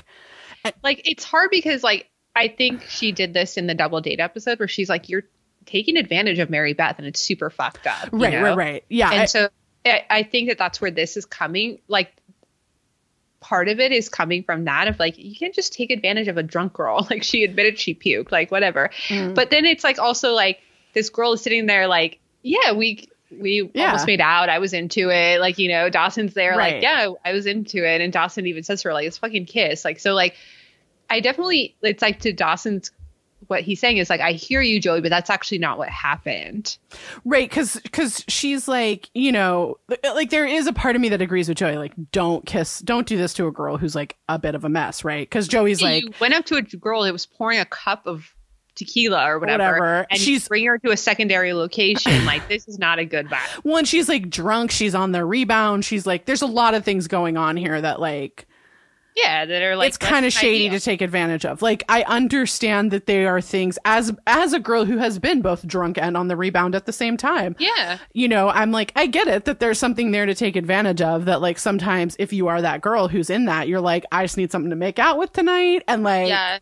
Well, it's hard to say whether or not that's taking advantage of if that's what you're looking for. The girl is looking for. I, I mean, agree know? with you. Agree with you. I think it's really this is where these this situation, this particular situation, gets a little bit complicated. As it's like, Completely agree, and I I do think that's what I mean is that. As a friend to a man, it is unfortunately Right. that girl's responsibility to constantly highlight and point out these things. But since the girl in question is right there saying like, yeah, no, no, fine. no, it was totally fine, then you're like, I believe women. She said it's fine. Okay. Okay. But I want you to know that this is not a good, generally is not a good thing to do. exactly. And I'm like, I'm with you 100 percent on this whole thing. Like, like it is murky and gray, but it's like Kate is saying, whatever, fine. Mm-hmm. I w- I was cool with that until I puked. And Joey's also saying like, yeah, but in like, let's not be doing this, shall we? you know. Yeah. And I think both of those things are correct. You know. yeah. I think the real problem is the way that Joey is like yelling at Dawson. Yeah, because Joey's like, this is so out of character for you. And, then Dawson Dawson's just like, yells back like, "Look, I'm just trying to fucking have fun. Like, come on, you know." well, because he's like, you know, what is this character that you've like made in your head that you've labeled Dawson? Mm-hmm. And you know, he's like, you know, uh, you might not be used to it, but like, I get to like, I get to make mistakes. I get to do this. Yeah. I get to, you know, sometimes I get to make a fool of myself and like I get to do this. It's my life. And then Pacey chimes in. and he's like, Here we go again, kiddies. He like does this like radio announcer voice. He's like, For the blah, blah, blah time this hour. And he's like, you know, will these two kids ever get back together? Boy, I sure hope so. And Joey just looks at him and is like, Stay out of it, Pacey. Yeah, like, what is your deal? And he just is like, we're fucking sick and tired of seeing y'all's back and forth of like, what is this? Everyone participate in this sketchy ass vibe, and it's Mhm. fucking toxic and bullshit, you know? Yeah. And he's like, And I'm not trying to. The thing is, he is mean to them. And like they're like, all being really mean to each other. I don't disagree with you. I think they are all being mean to each other. I think also if I was around two people who are like this, there might be a chance time that I no. was mean. I completely agree because these situations are frustrating. Like when you're friends with a couple that's fo- toxic, or you have a, a friend like a, that always is bringing a new girl around, and you're like, "This is so. Gr- I don't like that." Like, you know, when you get put in these situations as, in a friend group that you just don't like, it it fucking wears on you. It does. It does. And it's like, you know, Pacey's like, far be it from me to ever tread on the sanctity of the Dawson and Joey dynamic. And like, shall I maybe just ring a bell? About a bell, yeah. Um, and she's Joe. He's like, you know, I find it fascinating the way you treat Dawson, like this neutered little versional creature. And Yeah. then Dawson turns to Pacey and is like, "What the fuck is your problem?" like, yeah. I mean, it, I appreciate Dawson for finally standing up for Joey. We don't always see it that much. you know? So that's good, you know? yeah. Um, Because Pacey's like, "I don't have a problem. I'm like just the Greek chorus here to observe and interpret." And Andy kind of gives him a side eye, like, "What the fuck is going on?" Yeah. And then Joey's kind of like, dude, what are you doing? You're being mean. Yeah, And Pacey's like, this is our vibe. We snark at each other. We Mhm, banter with each mhm. other. We like hate each other. Like you're, you know, that's what we've done this whole, our whole history. And Joey's like, that's not how I've seen it. well, she's like, you know, it's We banter with each other and we make fun of each other, but we never get pointed and mean. Yeah, it's not hurtful. And Pacey's like, and I don't ever remember it being taken so seriously. And then Joey's kind of like, how could I not? Like, how could yeah, I it's not never been pointed and mean. Yeah, like, like you know. you're just saying these harsh, nasty things, and like, why did why do I deserve that? And Pacey kind of retreats a little bit, is like, you know, you didn't do anything wrong. Like this, he calls himself a drunken lout, is just frustrated. And he's like, you know, but like, do you guys have any idea how exhausting it is to be on your periphery and to witness this dance? And he's like, you know, one week you're soulmates and then you're giving each other up from the greater good. Could you just figure it out, please? And I think like we as the audience who knows the context of like Pacey Yeah. is having these feelings, Yeah. like we get it that like he's like, just tell me what to do. Like, Yeah, like I would like to know if you really mean that you and Dawson aren't meant to be together right now. Like I mhm. want to know where y'all are at. For both of them, does Dawson really mean that he thinks they're better off as friends Mm. because he yelled at Pacey for thinking that they were fucking, you know? And to Joey, like, do you really think that you you are considering the way you felt about Dawson? Right. like in the past tense like is this a past tense situation because what i'm Mhm. looking at is like really hard to see and I and I think that that's right. Like I think it is really hard to see, right? I feel like it we do and I mean this whole episode they've been sort of, you know, Joey's been like, "Why you can't behave like this?" and blah blah blah blah. And it has felt very like controlling and very like overbearing on him in a way that I don't think she has any place being. absolutely And, you know, Pacey then says like the reverence with which you you two treat this saga of yours like just makes a guy want to puke, and then of course he stands Puke. up and pukes in the sink. and like I, I remember in 2000 feeling that Pacey was really right in so many ways. Like like i definitely agree like it because as the viewer it's hard to watch this like back and forth and I, Mm. you know julia's talked about how she was uh, on team dawson and joey and watching them break up right a- watching them break up and you know the second season episode six is like what the fuck we went through all of that just to get this kind Yeah. of bullshit you and know then they and get back together and they break up right together away. and they break up again and you're like why like i don't this is not the storytelling i want as like a teen viewer and you in, know and in season three, I think we were really ready to like not be doing this. Absolutely Yeah, like, we were, like- after that like complete out of character moment for joey and the way that it, dawson was like nah i'm gonna choose like this eve girl that's like a guarantee you know Right. sure thing Right. you're kind of like well okay it's done great let's move on from that you right, know right. And so to watch Joey like when and especially when they fight over the way the the like they did that, you know, when she was fighting over Nikki Mm. and they were screaming at each other, like it's hard as a viewer. You're like they're just so toxic towards each other, Right. It, And so Pacey is saying what we've been thinking. hmm And and I think that like yeah, I think that that's it, right? Like you, you as the viewer, I mean, even me in high school as a at this point 16-year-old Mm-hmm. was like okay. So like they need to not be not be with each other. Like they need to be apart for like a while. Like they need to go date other people, like have other experiences, like really not be with each other. And Yeah. so like show me this show me this like to borrow a phrase conscious uncoupling um and you know i want to see what that looks like because and and from Pacey's point of view and and its point of view again, even if he didn't have feelings for Joey there's this part of me that's like even if you are just these people's friends like this is exhausting Yeah.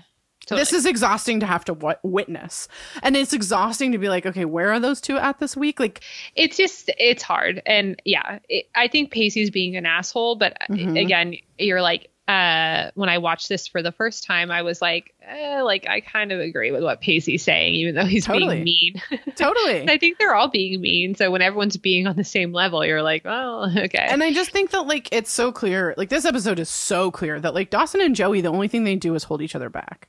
Yeah. And like we are hard at Dawson on Dawson, but like Joey is just as guilty of holding Dawson back.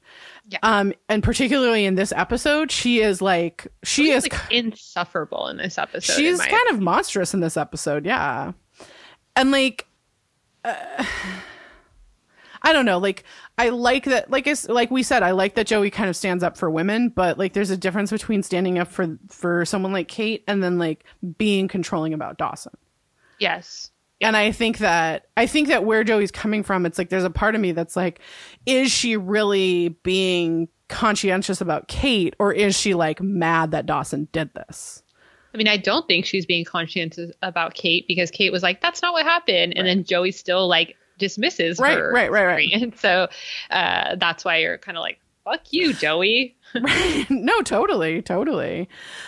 Um, so we go to a commercial and come back then into the um the jail cell, and Doug lets everyone out to Mitch. Okay, what?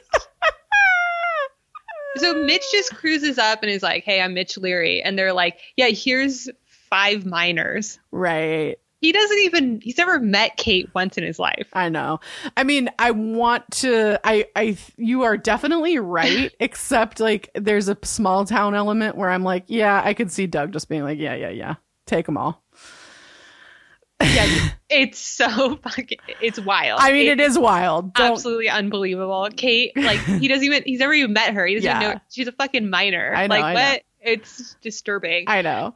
okay, So- that is like the m- most unbelievable part of these already incredibly unbelievable turn of events that involve this jail cell. Mm. But okay, Yeah. So yeah, Mitch takes all of them, and then Pacey goes to walk out, and Doug's like, "Uh, uh Dad wants to teach you a lesson. Not sure what this fucking lesson is." but it's going to require Pacey to be in jail all night. So we go then to Jen, who is going to the hospital to see Henry. And he offers some jello. And I, Yeah, I'm like, was a like- little bit, did jello sponsor this episode? Well, I know. It's like, so what? Everyone gets a Jello shot tonight? Like, what's happening? You know. And, And Jen comes clean, and she admits that Mm. she's been anxious for this first date. You Mhm. know. And so I think she's seeing like what Grams said in this moment is like, okay, well, if you want Henry to be who he is around you, you have to do that too. Like you have to be honest with how you feel and what you're Mhm. looking for and all these things. So Mhm. this is what she's attempting. She's like, you know, look, I I was I was nervous for this date. She's like, to be honest, like I've never had a date on Valentine's Day. It was usually when the guy I was seeing would take the girl he really liked out. right. Just like, fuck. That is fucking bleak, man. So Henry's like, you know, I don't believe that. And Jen's like, no, no, it's true. And she Yeah. goes, you know, I've never had a date on Valentine's Day. Like, so, and then she says, so my need to fulfill that experience got the better of us. And like, uh, on the one hand, I am like fascinated by Jen's previous life and her experiences and just like constantly being overlooked and used by men. But like, Yeah. Henry fucked up every single part of this date.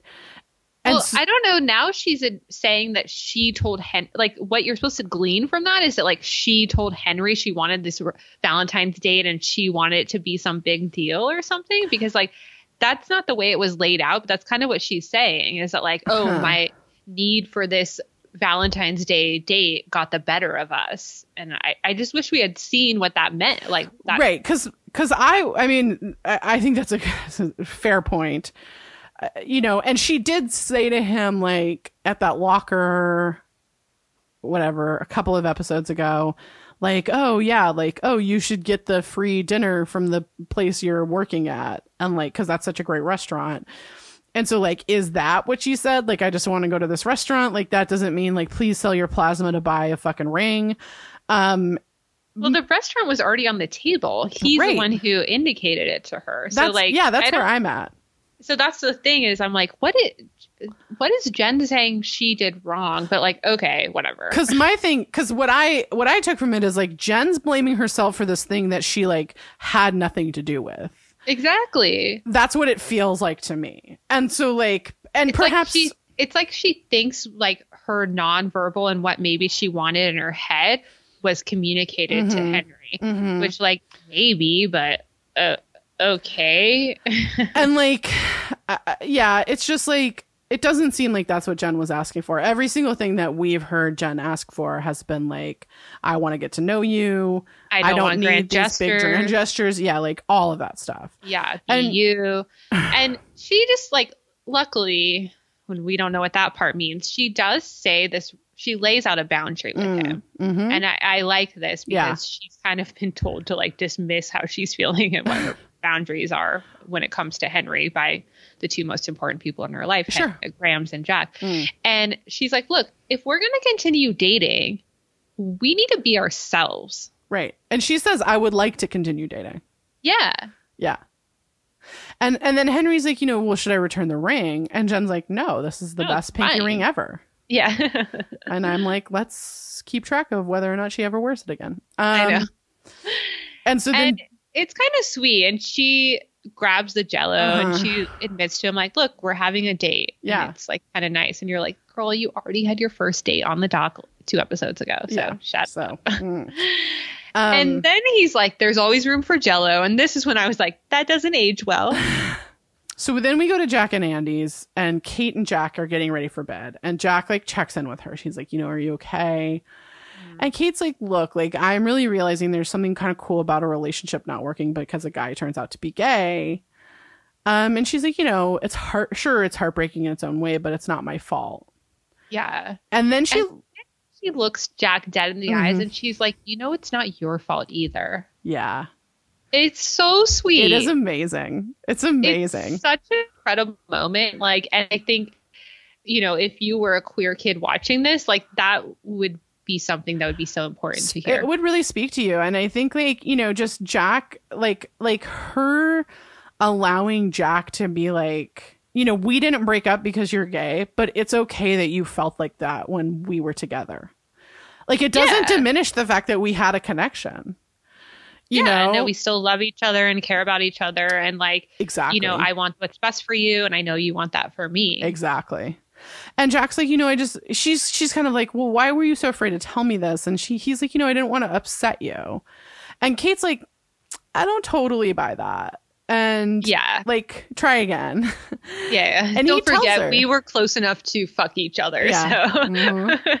which means a lot when they're there at that age. yeah, exactly, exactly. so he's like, you know, when we were together, like when we were seeing each other, I thought there was something off, but like and like when I saw you, it brought me back to this time where I thought these feelings that I was having was wrong. And so I thought I if I told you, like I'd be disappointing you. And I think that's really real. Like Yeah. like that it's hard. Like that's really hard. I mean, particularly someone you lost your virginity to to be like, "Hey, I'm gay." like yeah, and hey, like it's not you, that- but well and also he like we could imagine there was a time when he thought he when he loved her you Mhm, know and mhm. like then to have this idea of like was was i lying to myself? Was i lying to her? Like what was Mhm. going on? This like internal conflict that you have you know? And- and we were just so more rigid about sexuality like back then. Like even though we were kind of opening up to like hey people are gay and that's okay and we would like to be friends Yeah. with them still. It's like there was such a rigidity to like okay you're gay yeah so that means that you can only connect with you can only be in love with you can only have sex with a guy that's it that's, what it. that means that's what that means right it was much more it was like okay okay we're willing to accept this part Yeah. But like the fluidity that we sort of see now, particularly in younger generations, is so that's so new. And Yeah. so like I mean I love it and I, I'm Yeah, so awesome. glad that we have it and that we're all yeah. we all get to sort of be more open about gender and sexuality and all of it. But it's like back then it was like, you know, I mean, look at as we go through Jack's character throughout the rest of the series. I mean, really look at what Jack Jack is so hyper masculine. Um, you know, uh, particularly right now, he's he's a football player. He's like there is such a hyper masculinity about Jack, and like it's almost like because he's gay, we don't get to see like a lot of gay traits in him. Right. Um, and so she then Kate is like, Jack could never disappoint me. Like, you could never disappoint me. Gay or straight, you're a world class human being. And like, I wanted to see you because it takes me back to this safe place where crushes never end and hearts can't be broken. And that's what I needed right now. Which on the one hand, you're like you're talking about a safe place. It's like what, like 14 months ago. I know. And then also, like, and then also, I was kind of like, someone tell me the story of how Kate and Jack broke up. like, yeah, was did it he just have to leave? Yeah, or- exactly. Yeah, because that seems heartbreaking too. Completely agree. It's Anyway. super interesting, but it's like sweet. I, I agree. There's some weird plot holes in this, but uh, but it's a really sweet like moment um, for Jack and Kate. for us as the viewer, and for Kate too. Like Yeah. it's just like I don't know. It's super sweet, and it's one of the reasons why like. Kate, we never see her again, but like she's such a memorable character. Totally. every Dawson's Creek fan is like, "Fuck yeah, yeah, Kate!" Kate. Like, because she's like, I'm so glad I get to go home knowing the real you. And like, I gotta say, like, so Alex Breckenridge, you know, like we see, we have these people on Dawson's Creek that come in for one episode, like it happens all the time. But like, I feel like much, much like like Fran a couple of episodes ago, like she has such a presence. Alex mm-hmm. Breckenridge that like mm-hmm. the second she's on the screen you're like oh who's this girl like Yeah, it's like the first time you see Abby Morgan, you're like, I mean, Yeah. she's a nightmare, but like, who is she? I need to know more. like, whoa.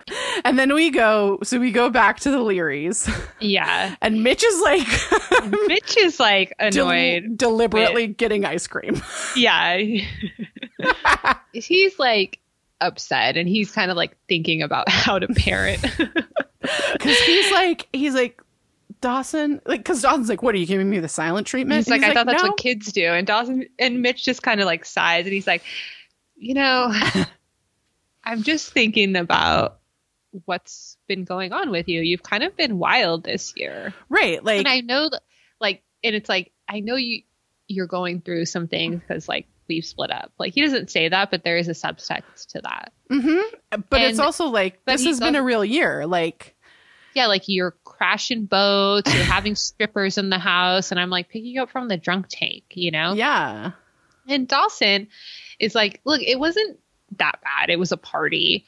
And like, it, this is like a, I feel like this conversation, like, you always say Mitch and Gail are like your parents, but this is a moment in which their parenting is similar to my parents' parenting. Like, we were allowed to do a lot of more things than other kids were because, like, we didn't get in trouble. And that's what Mitch is kind of saying It's like, look, there's, t- we're white people. There's space for you to have like a, this youthful, like, discretions Mhm. but there is a line that we have to draw here. And like if you're fucking crashing a boat, you're having strippers dancing on the table, and I'm picking you up from the drunk tank. Like this, You've I'm crossed letting the you. line. Yeah, like this is the boundary where like, no, Mhm. dude, no, you know. And Dawson's like, what? Can't you understand? And Mitch is like, yeah, no, no, I understand. Yeah, like I've been a 16 year old. Yeah. I definitely understand. Yeah. I fathered a child when I was 20. Apparently. In- in our- Allegedly. allegedly. In our fan fiction. Yeah, and you know, Mitch is just like, look, I, I get it, but like, I kind of, have to, if you're gonna be a kid, like, then Mm. I'm gonna be a parent. Right. I, I'm gonna and he's like, you know, um I am gonna like he's like basically you're gonna get punished for this. Like yeah, There's consequences to this, like, there you go. Yeah, there's Which I- consequences to your actions. like, and this is the hard part, and I think what we complain about a lot, and I think that like, just it, this is one of the problems that um comes from white privilege, and you Mm. know, this experience is that Mhm. like, you're not told consequences. And I think that it's hard because you don't want the consequences to be so strict and so wild that like if you get caught with like a joint on a park that then you like your whole life is ruined Right. and like that's fucking bullshit. Like Right. absolutely, you know. But there is a consequence where if you fucking have crash a boat or you like have underage kids raging at your house with a slew of strippers like Mm. no judgment to strippers but like this dynamic of underage kids there is fucking horrible right. you know like that is a unacceptable and so you're kind of like wait mitch he didn't punish dawson for that Right. Because Mitch says, Your mother's going to buy a restaurant. And Dawson seems shocked. Like, he's like, What? She is? yeah And Mitch is like, You're going to work there after school, evenings, weekends, whatever, after school, evenings, weekends, whatever. And you're going to do this until you realize that just because you s- decided to be a kid doesn't give you license to be reckless and irresponsible. And like, that's the distinction that I think is like what Dawson really needs. yeah absolutely I think like I think that seems to be even like since season two when he and Jen were skinny dipping and he was like, you know, Jen was like, I'm gonna teach you how to be a kid and like yeah blah blah blah blah blah. Like I you know, it's it's one of those things where you're like I think that um that's the boundary line Dawson needs to hear. Well, yeah, I I agree with you because Yeah. the reality is Dawson he has this idea that he's super mature and Mhm. he's like more of an adult. He says that a lot, like you know, Yeah. like oh, should I react to my parents getting divorced like I normally do, like an adult? Mhm. And as us, the viewers, especially as adult viewers now, we're like, you are not an adult. You're like a complete child. Nor you are you acting like one. Yeah. no, exactly because he is a he is a child so of course you know and he doesn't have like enough of the life experience that would make him like you know parentified or like an adult Mhm, child you know because like that is just not where he's at so he's making these false equivalences in his head that being a child means acting recklessly and being immature Yeah. and I, and I I just I don't think that's true and I think that that's good that Mitch is kind of like mm, you're Nope. seeing this wrong yeah. and, And- like but then i will i do want to say it's the punishment is kind of absurd because you're like so he wouldn't have had to help his mom with this project Erin, I'm so glad you said something because I said in my notes, as the child of someone who owned their own business, I, I never, like, it didn't matter whether I misbehaved or not. I had to work at that business. anyway, so we go back to the jail where Doug brings Pacey some coffee and they have like this, like, nice brotherly heart to heart. yeah it's like i am triggered when i see doug because of the gun incident and like then i was like ah this is sweet doug okay Well, we're because getting like remember, like, at the beginning of that episode, we were like, oh my God, Doug, hello, Yes. Doug's here. We're so happy. And then we were like, holy shit, we forgot that this happened.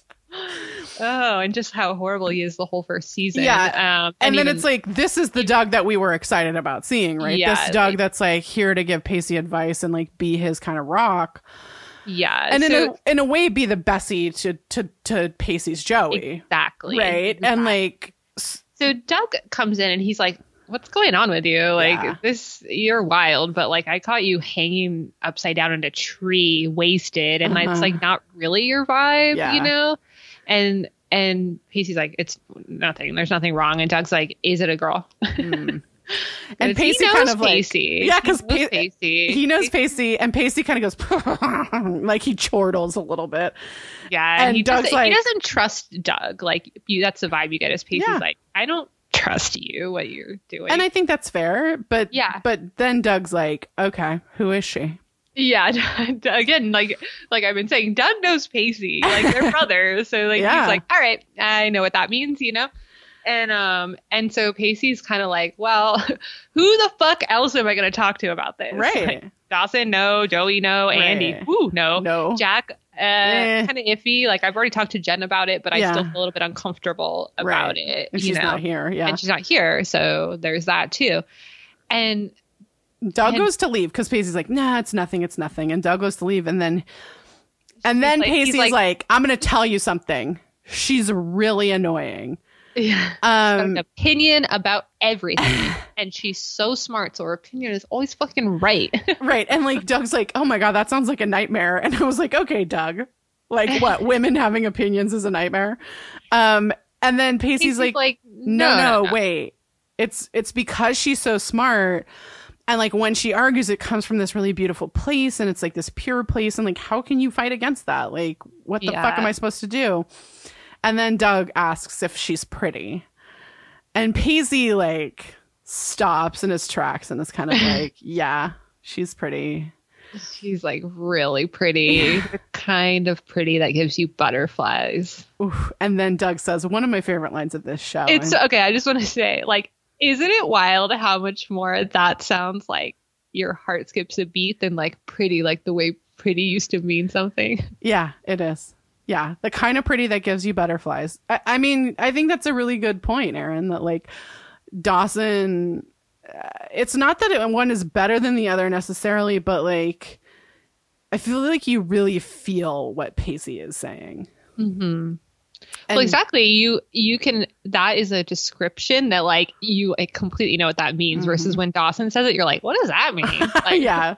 Well, you're kind of like, okay, I kind of think I guess, get what like- you mean, Well, that's what I mean. Is like you're like, I guess I understand it, but you understand it through your prism Mm, and your mm, experience mhm. versus what Dawson is actually saying. right. What he means it to mean, Mm. and this is a problem that Dawson has throughout. Mhm, Is that like mhm.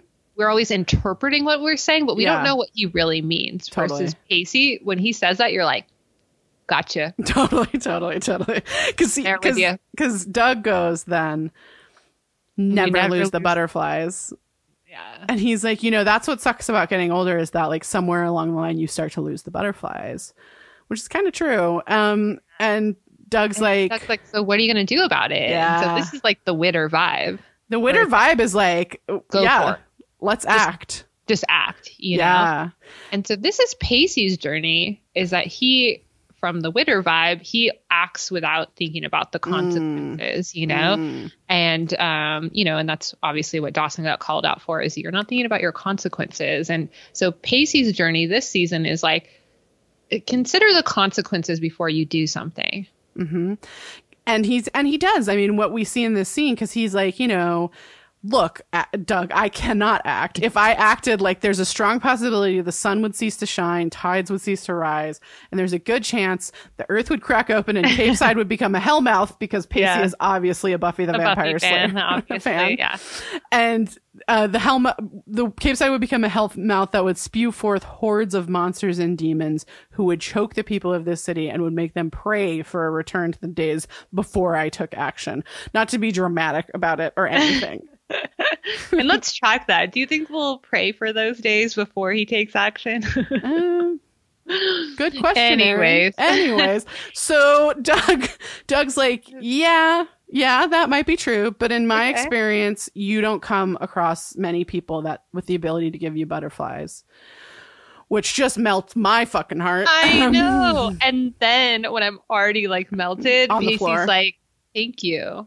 yeah, And I, I, I would in this moment was like, this like, th- I think this is why personally I tend to be more mean to Dawson than Pacey. Is that I don't think Dawson says please, thank you, and I'm sorry enough. I agree with you. I- and like that I, I don't like people like that. Like I just don't. Like I fight with my my boyfriend about that. I'm like you never say thank you. Like, Yeah. you you need to show appreciation. I think. Yeah, and I think there's a way in which um Pacey is, and I, I, I don't know, we can maybe speculate at some point as to why this is, but Pacey is a little bit easier to see when people sort of give him the time of day. And maybe it's because people always give Dawson the t- time of day and people rarely give Pacey the time of day. But uh, it's like the fact that Doug took his time to talk to his brother about this, like that means something to Pacey Yeah, yeah. because it's not something his- that Doug does. Well, someone in his family cared about him. It's like literally the first time we've ever seen that. Right. right. Um so then we move after that scene that just is and we see the creek outside Joey's house. It's super Mm-hmm. pretty. And then we we kind of pan down Yeah. and see Pacey walking up to her door. Yeah, and, And I- he's like determined but ten- tentative. Right. And I want to say this the song that's supposed to be playing is called Never Be the Same by Susan Algukark. Sorry, I'm so sorry if I said that wrong. She is an Inuk, Inuk singer from Nunavut, Cool. Northern Canada. The show, of course, did the thing where they did not pay her for the streaming and DVD rights. Uh, And so, I mean, go look her up. Um, her last name A L G U K A R K, Susan Algukark. Um, because she's got some really great stuff. There's some more songs coming in the next episode from her, but I just like, I mean, I want to just highlight the First Nations singer. Yeah, Um, yeah. So absolutely. really cool. Um, but anyway, so Joey Pacey knocks on the door. Yeah, Joey house. opens it and then just closes it right away. And Pacey She's like, put, "Mm." puts his hand on the door and he's like, No, no, wait, hold on, hold Yeah. on, hold Yeah. on. And he's like, Look, what I did last night, like I know I was drunk, but I was wrong. And I'm really sorry. And again, I complain that Dawson doesn't apologize enough. And Yeah. I, I I I think that's why I struggle with him so much is that like he doesn't take accountability. and the thing is, And with, to me, that's like the most toxic of behavior. Like that is the definition of toxic toxic masculinity. Yeah, and- and I think that lack of accountability. And I think that like in in our day and age right now, and like I've said many times, I don't like to bring him up that often, but like in surviving this Donald Trump era, it's I feel like that that unaccountability is a such a trait of Donald Trump that it's very hard to be anywhere near it in any other part of your life because it's like Yeah. we're all fucking dealing with it so much. And I just want to pop in and say we're not like equating Dawson and Donald. No, no, no, we're not. And I, I don't think they're, I don't think they're similar at all. It's, it's, I mean, I, I have had it I, ever since 2016. I have had it with multiple men in my life where I like, there's like this well of patience that I used to kind of have where I would be like, Yeah. let me, you know, let me like try to correct this. And now I'm Yeah. like, fuck you and fuck off. And like, I will not stand for this. And it's like that well of patience has just run entirely dry. And so, so uh, the the fact that Pacey comes to Joey and and the I want to I want to highlight because I think it's the way he apologizes cuz like I do think that Dawson says I'm sorry but Joe but but the fact that Pacey is like I was out of line Yeah. like takes responsibility for his actions. I was out of line and like yes I was drunk. So admits that like part of that is that I was intoxicated. Right. Yeah. But that does not excuse the behavior. Absolutely. Yeah. And I think like that's it, right? It's like, come on, we've all been drunk. Yeah. We've all been drunk and like said something like a and- little bit gone a little too far. Well, said, yeah. Yeah. Yeah.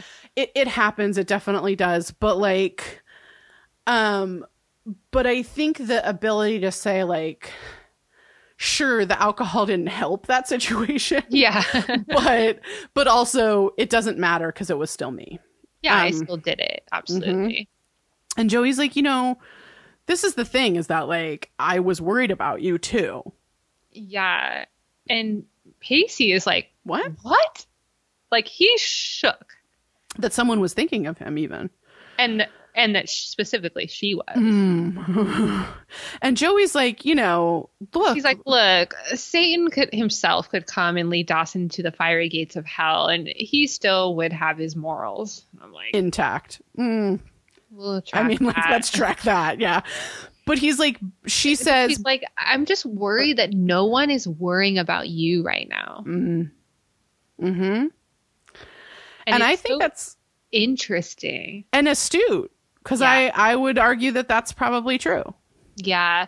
And I think like as they've gone gotten closer and kind of started to redefine their friendship, Mhm. it's like Pacey said in the in the drunk tank, we always banter. We are enemies, you know? And Mhm. Joey's like, "Yeah, but like we don't get mean to each other." Like she, what she was saying or the way I took it was like no, that was from a place of love, and that's just our vibe, you know. Right. Like it, it's not because I actually hate you. It's just like this, like I hate parts about you, or there's things I don't like, like that I can't reconcile yet, you know. Mhm. And like, but I've always, we've actually at the end of the day always been friends, and I don't know if that.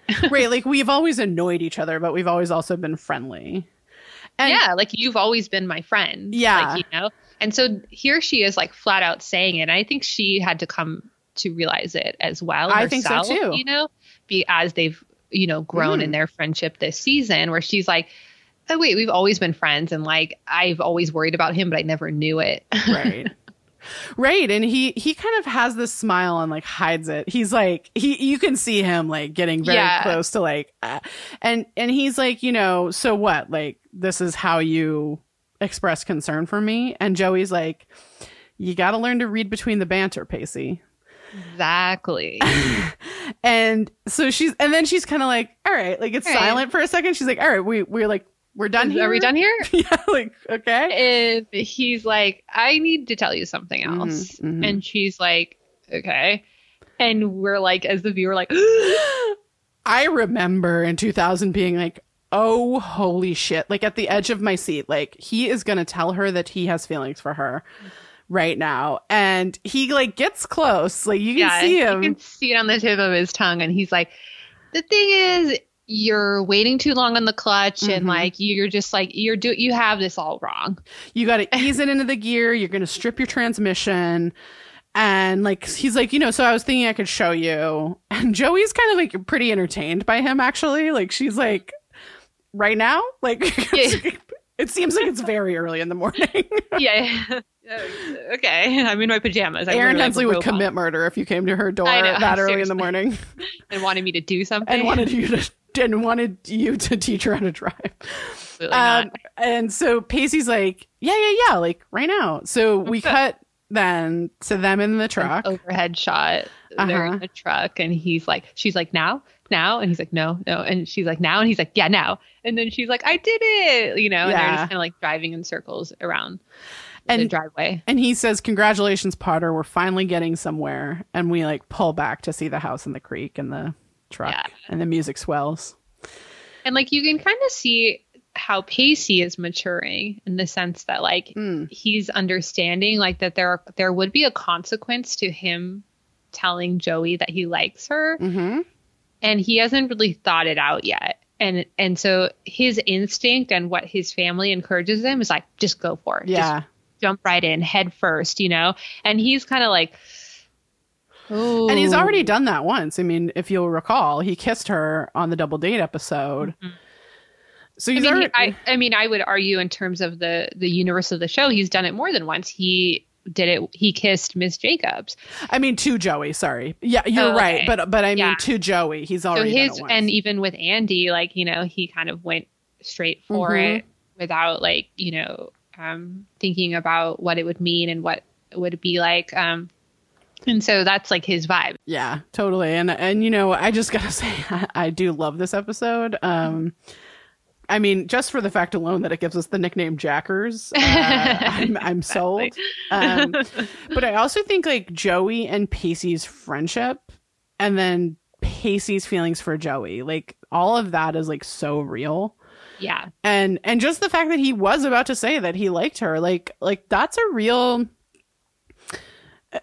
i told you this off mic but i'll say this that like around this time i had like just gotten my first job when these were airing. So like i i actually believe it or not guys don't remember these episodes and watching them live quite as well. Um as I do a lot of the other stuff. Um, just because I was so busy and I was a junior in high school and I was in a lot of honors classes, so my my schedule was bananas.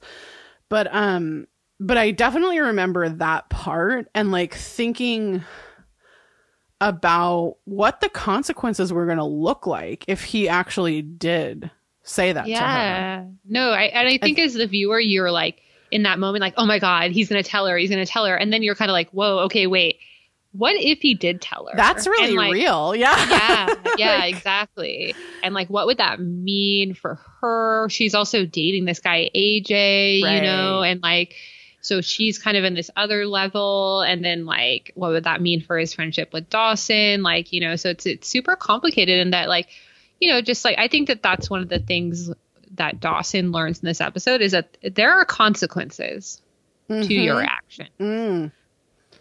That's it so Yeah. you know you just No matter what those actions are. know that you know Mm-hmm.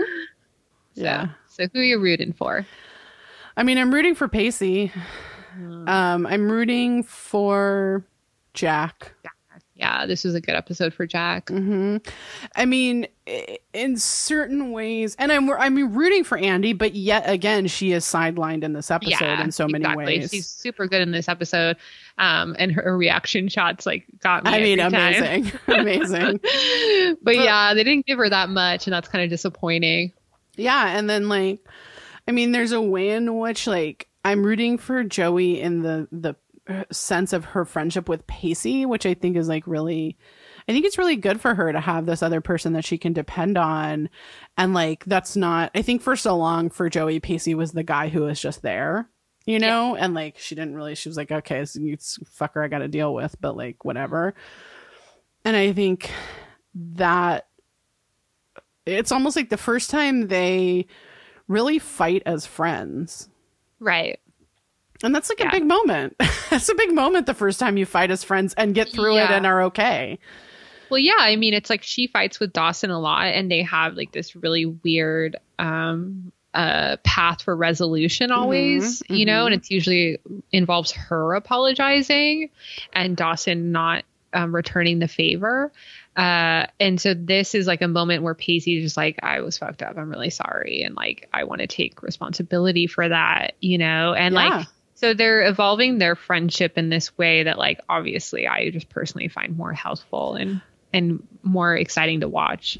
I mean, I totally agree with you, but also like, also just like the moment that you fight as friends and then get through it. Mm-hmm. and are like, we still want to be friends, even though we had a fight. you know, like that's a big moment in a relationship, you Right. know? And like, and I think that's a moment that like people forget about, um, or that's a moment that people don't really think about. But like, but like, I think there are a lot of like sort of early friendships that you get in a fight and then you're like, no, that's not worth it. Um, and, and the ones that you say, oh no, that is worth it. Like I, uh, you know, we fought, but like, okay, we'll be okay. Well, yeah, they want to correct their their friendship, you know. Yeah. um. So it's yeah. This Anyway. actually gets into our listener corner question. Oh, so good. Any of this? This is from our listener corner. This is from Kate. Mm. After um listening to or watching the last couple of episodes, how do you to feel or think about the different developments between all the different friendships amongst Dawson, Joey, and Pacey? Yeah. Like I said at the beginning of the episode, there's this part of me at that beginning where Joey's it feels kind of adult, right? It feels like Joey's like, "Oh, my boyfriend is not coming in." Mhm. And they're like, "Well, come hang out with us." Like like there's this like kind of like very fleeting moment where it feels like the three of them could really have like be a friend group and like a friend group in a way that they have not been previously. Right? Where it was like Dawson at the center and Joey and Pacey kind of like vying for his attention, which and seems like, like, not liking each other. right. And and like and even if they kind of like it, when it came to push and shove like maybe they would like, you know, I- mean in season 1 when Pacey and uh, Miss Jacobs get caught, like Joey kind of is like, "Hey, look, we've got something in Yeah, common." yeah. You know, like No, Joey been maintaining that they always are really friends, but like that they saw each other as, oh, he's Dawson's friend, she's Dawson's friend, we're not friends. and vying for Dawson's attention. And so like there's a way in which at the very beginning of this episode I kind of can see that like there's a part of me that catches a glimpse of that and is like, "Hey, like that's not a bad look." You know? Mm-hmm. And then and then here at the end when we come to the end of this episode, you know, the part of me that looks at Pacey and Joey and even though we the audience know that Pacey has romantic feelings for Joey right, yeah, there's a way in which I mean, the fact that he's just like he's patient with her. Um, I mean, I think that's the truck, you know, sort of metaphor. Dawson Right. is not as patient with her in learning how to drive stick. right, exactly. No, the way that they bookended of like, okay, this is how Dawson and Joey interact, and this is how Dawson and Pacey interact. Right. And you, it's very clear which interaction is is better or more desirable, Right. You know, and then even insofar as the outcome is that she's learning to drive and you know she couldn't before so Right. she's actually learning something and growing from her relationship with with, With Pacey, Pacey. versus her relationship with Dawson And I think and that- then I also think, moreover, in this episode, like so in the weekend in the country, we see Dawson and Pacey having like an interesting friendship moment. Mhm. But in this episode, we see them having some um, pretty toxic friend moments. yeah, there's this way in which Dawson sort of brings out Pacey's toxic masculinity. And I, you know, I- I know y'all probably understand that we are fans of Pacey, and Erin has admitted he's her favorite TV character. Um, but like, you know, that doesn't mean that he doesn't have those moments and those pieces. Yeah, absolutely. Yeah. And so it's like we see it obviously, and like I think in this episode we see it really a lot, like of Pacey sort of being the egging on guy, Right. and and um And also how like the writers set it up of like, well, they're two dude friends, so of course they're going to mm-hmm. talk about fucking and drinking, you know, and you're like, oh, okay, like you know, that's interesting because I don't think that that's true.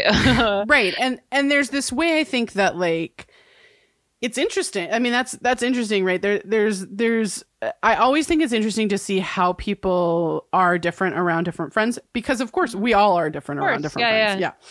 And and so that's always kind of fascinating character study is like what does what do certain people bring out in other people yeah, and so like Dawson, Joey and Pacey it is such a and this this episode is such a shifting of the dynamic.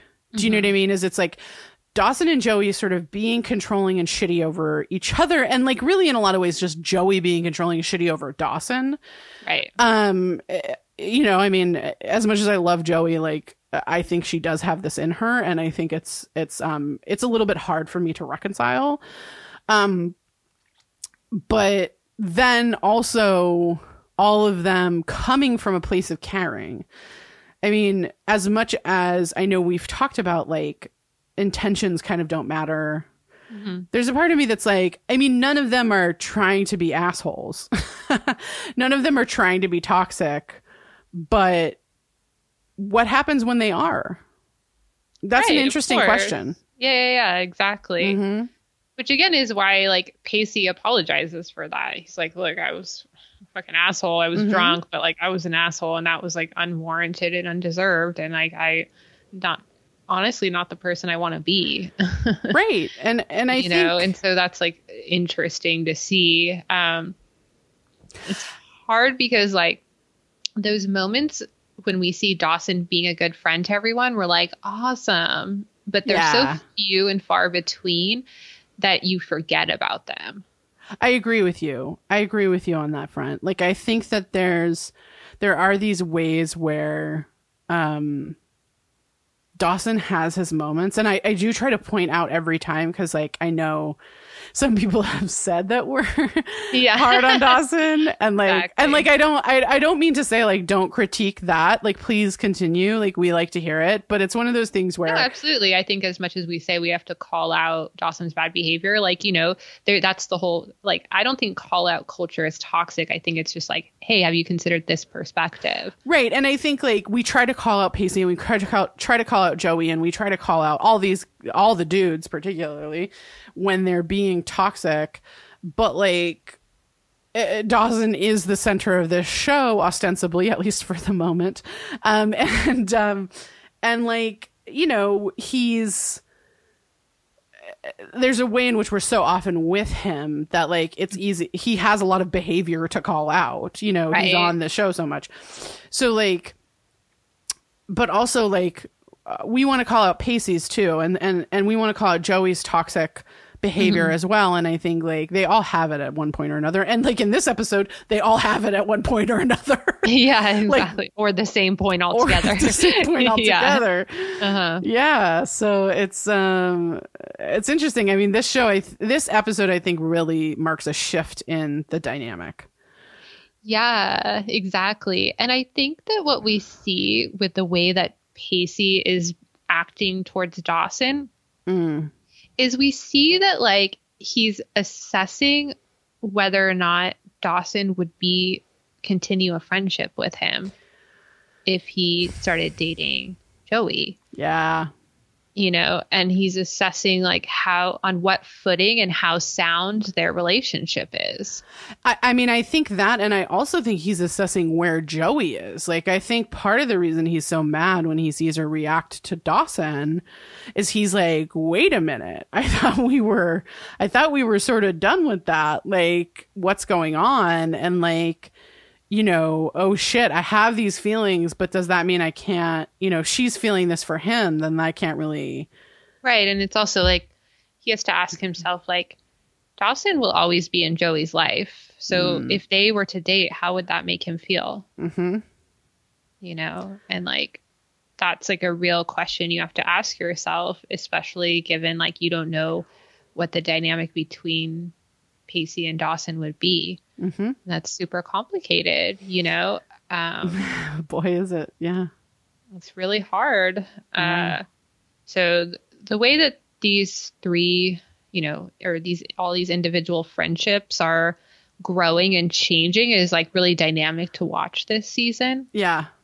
Yeah. I Uh, mean, I think one of the things about season three that's so great is how these relationships, how the focus of these relationships starts to change. And um, I think this is a key episode in that. Absolutely. So- Yeah. So thank you for that, Kate. Thanks, Kate. Um, thank you everyone for listening. Uh, we hope you're all staying safe. Yep. Again, please register to vote.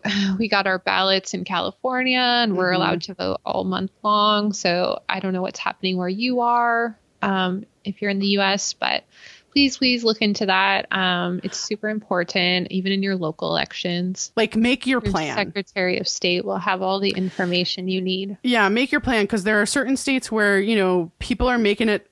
I mean, they're trying it, folks. You know, like people are making it hard to vote. So, you know, have a plan. Um, you can DM us. Like, I will check the DMs and DM us if you're having a problem. I'll try to help you walk through it. Um, uh, but yeah, I mean, I, it's so important. So, um, right? And I don't know how it is in different states. I've only voted in California my whole life, but we have a lot of ballot initiatives. We Mhm. it's a really common thing we have in California where we take it straight to the ballot box.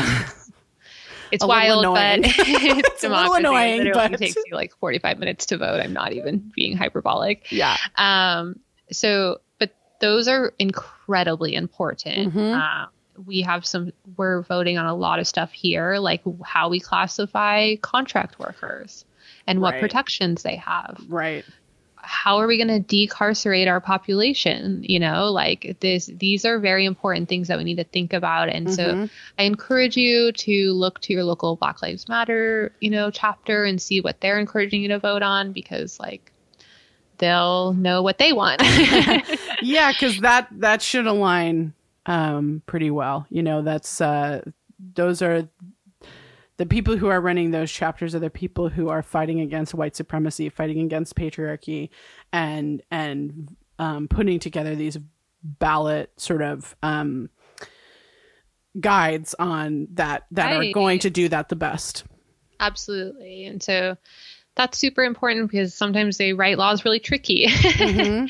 and they promote them really um, nefariously. So Mm. um, that's important. And, you know, uh, it's, I know we're not here to talk about the election, um, especially to our inter- international listeners, but Yeah. it's super important to us, me and Julia, and to our country. And so it's, sorry about that. I promise you, after. November, we will we will not ask you to vote anymore. yes.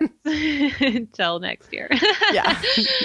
but yeah, that's where we're at right now. And um, it's very crucial. And I know that there's a lot of wild things happening in the world. And uh, so we, I think we hope we can give you a distraction from some of it, but also uh, don't think that we are distracted. Um, Yeah. You know, exactly. yeah. So yeah, with that, um, thank you. Stay safe. Uh, yeah, please keep your mind healthy. Uh, Mhm. And you can find us on Instagram and Twitter at Dawson's Critique.